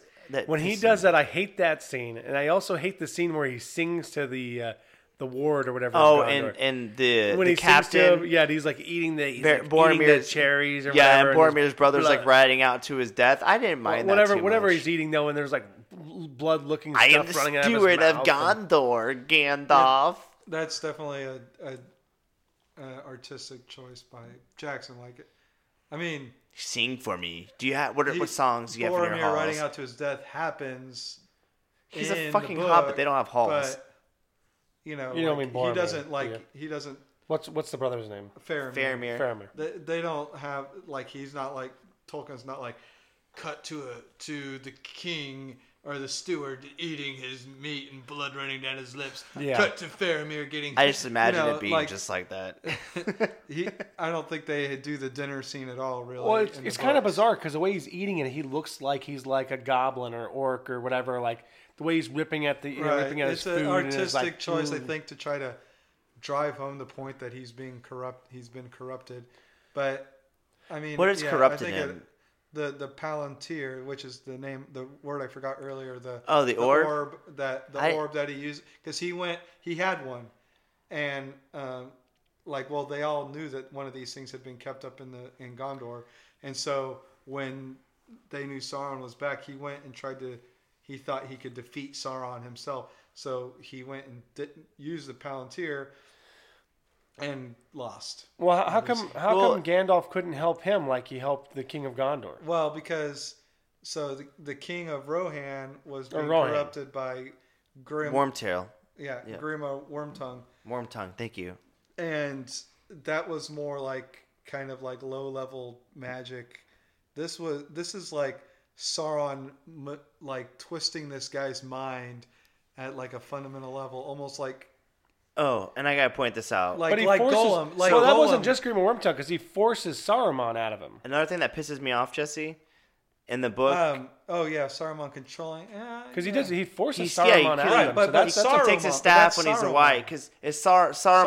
Saruman is like Gandalf. Saruman They're the same possesses him, so- Sauron is like the yeah. thing No, that I get it. I get what you're saying, but it seems like Because one's a possession, one's is the Sauron twisting is of more the actual powerful mind. Than Gandalf and yeah. Saruman. No, I, I understand. So uh, what pisses me off, Chris? So another thing about the book, and this is I skipped chapters on this one because there's like a whole two chapters of um, Aragorn's character looking into the into the orb, and reading the orb because he's able to do it. And that's how he finds out about the army of the dead. And it's dude, dry. It's fucking crazy, dude. I hated those two chapters. It's just too much. It's really, really drawn out, and they discussing about how they're gonna break the armies up and and go to Gondor, and it was just it was so boring. I'm like, fuck, man. But he's like the only person who could do it because he's king of Gondor, so he's able to look into the orb and not succumb to Sauron's corruption. Which I thought was interesting. I, I almost like, posted it in our chat. We're gonna you're gonna finish something. Yeah, he also he's also able to heal people with the touch of his hand because he's king, which I thought was kind of lame. Hmm. You know the woman that kills the Witch King? yeah. He heals her by touching her. So he heals her little broken arm. Or Uh, she, no, she gets stabbed by the Morgul the Morgul blade, same blade that Frodo gets stabbed with. But since he like takes up the mantle as king, he's able to like heal her, unlike he like he was unable to do with Frodo. you guys familiar with the Steven Crowder, the Change My Mind stuff? No, huh? What is that? You haven't seen that? He, he goes to like college campuses and he'll Oh, put, yes, put, like, I love it. I there saw are that only two shit. sexes. Change He's like, my I'm, a, mind. I'm I'm pro gun. Change my mind. well, yeah. it, it- his name's his name's Randall from Clerks 2, right? Is it I did Randall? not. I did not realize it. That's that who that is? Yeah, I can't think. No, no, no. That's not who it is. But I'm, I'm saying there was a meme where they put Randall on the spot, and he goes, "There's only one return, and it's of the Jedi, not, of the, not of the King." Changed my mind, and I, it was just pretty funny. That's great. I love it. it's Yeah. just him sitting there for like in his Clerks Two outfit. It, it was it was pretty funny. That's funny. No, I, I have seen that on YouTube. Yeah. But no, I mean, at the end of the day, I just think that the Lord of the Rings, they're good movies. Um, I wouldn't rate them in.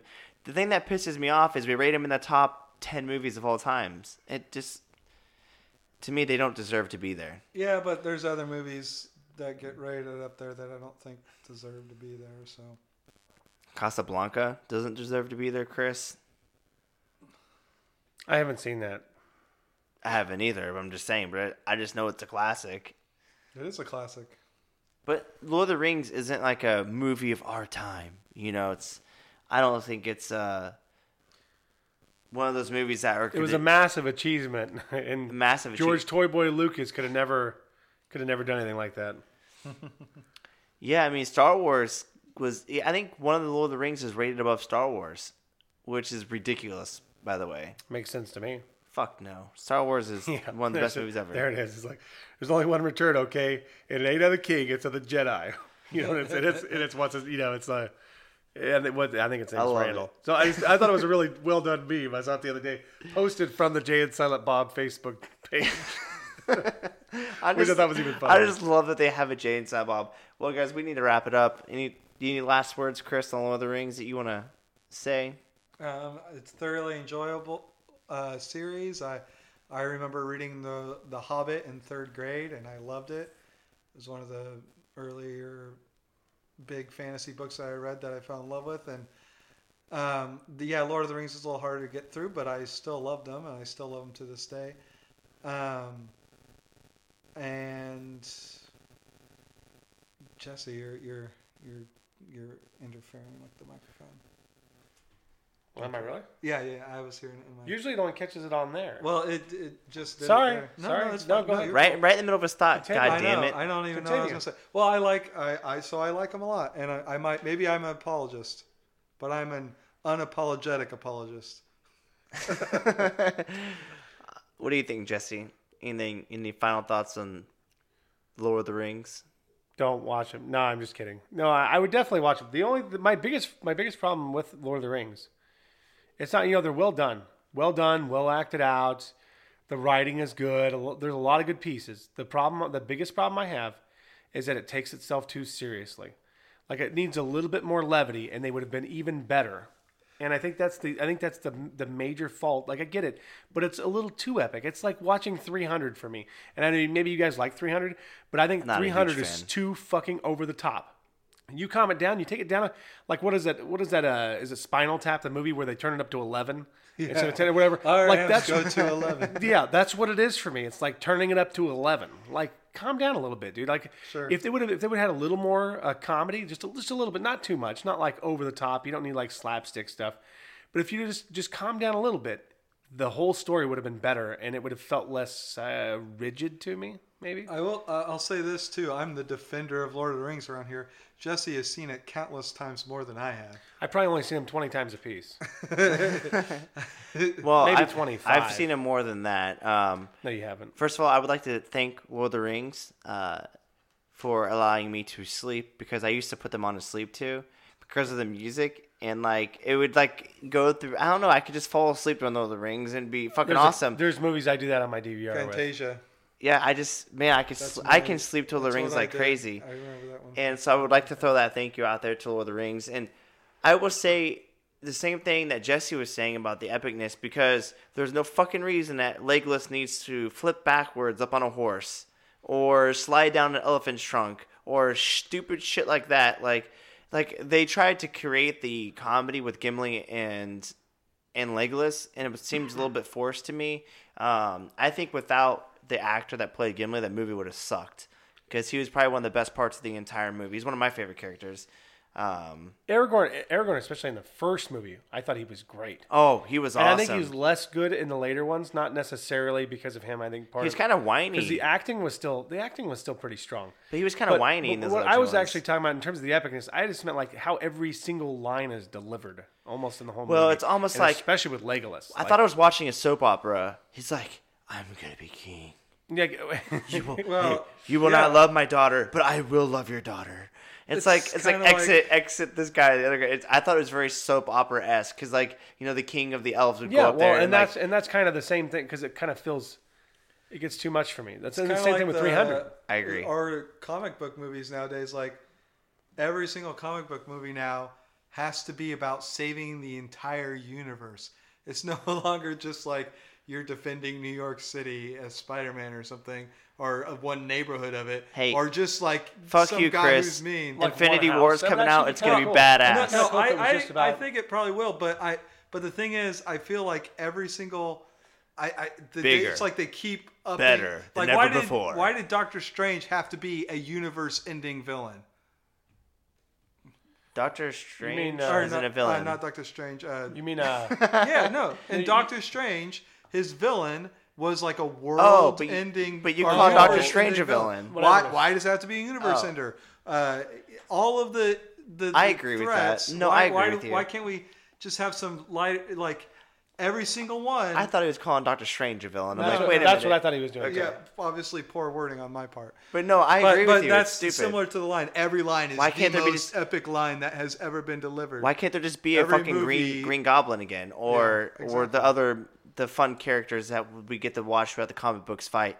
And I agree with that. And part of it, yes, you're setting up Infinity Wars, so that's why Civil War and Captain America movies have to be And Guardians of the Galaxy like, happen. uh, uh, have to be like that. But so somebody's dying, and uh, the next the upcoming movie, Infinity War, they haven't I've heard a released. couple ideas on who's going to They be. they haven't released a title because the title gives away the the the movie. And I think it's I don't I'm praying to God it's not going to be Iron Man, but I'm not sure if Robin I've, I've heard talk about Iron Man. I've also heard talk that, it, that it's Captain gonna be America. Captain America. I think it's gonna be Captain America. and it could be both. I mean, really, because it, it, it depends Well, on how epic they want to be. so if it's called if the movie title is called probably the new be Black Panther, well if the, if most the, expendable character. if Yeah. the if the movie's That's called the classic. Uh, if the movie movie's called the. New Avengers, that means pretty much everybody in the old cast is dying, and the new Avengers are coming up, which happens in the comic books. you really Wh- think they would give that much away though with just a title? Because I hadn't heard. yeah, that part because yet. that because that happens in the actual comics where the uh the old Avengers like they lose a lot of team members, so the old Avengers just give up and they leave, and then Spider Man comes forward and a bunch of other like Black Panther comes forward, like new Avengers come forward, and I hear that's kind of why they're trying not to give away the new name because it, they know for sure there's going to Well, be a I death. know, I know one guy who's definitely has to die. Who's that? Vision.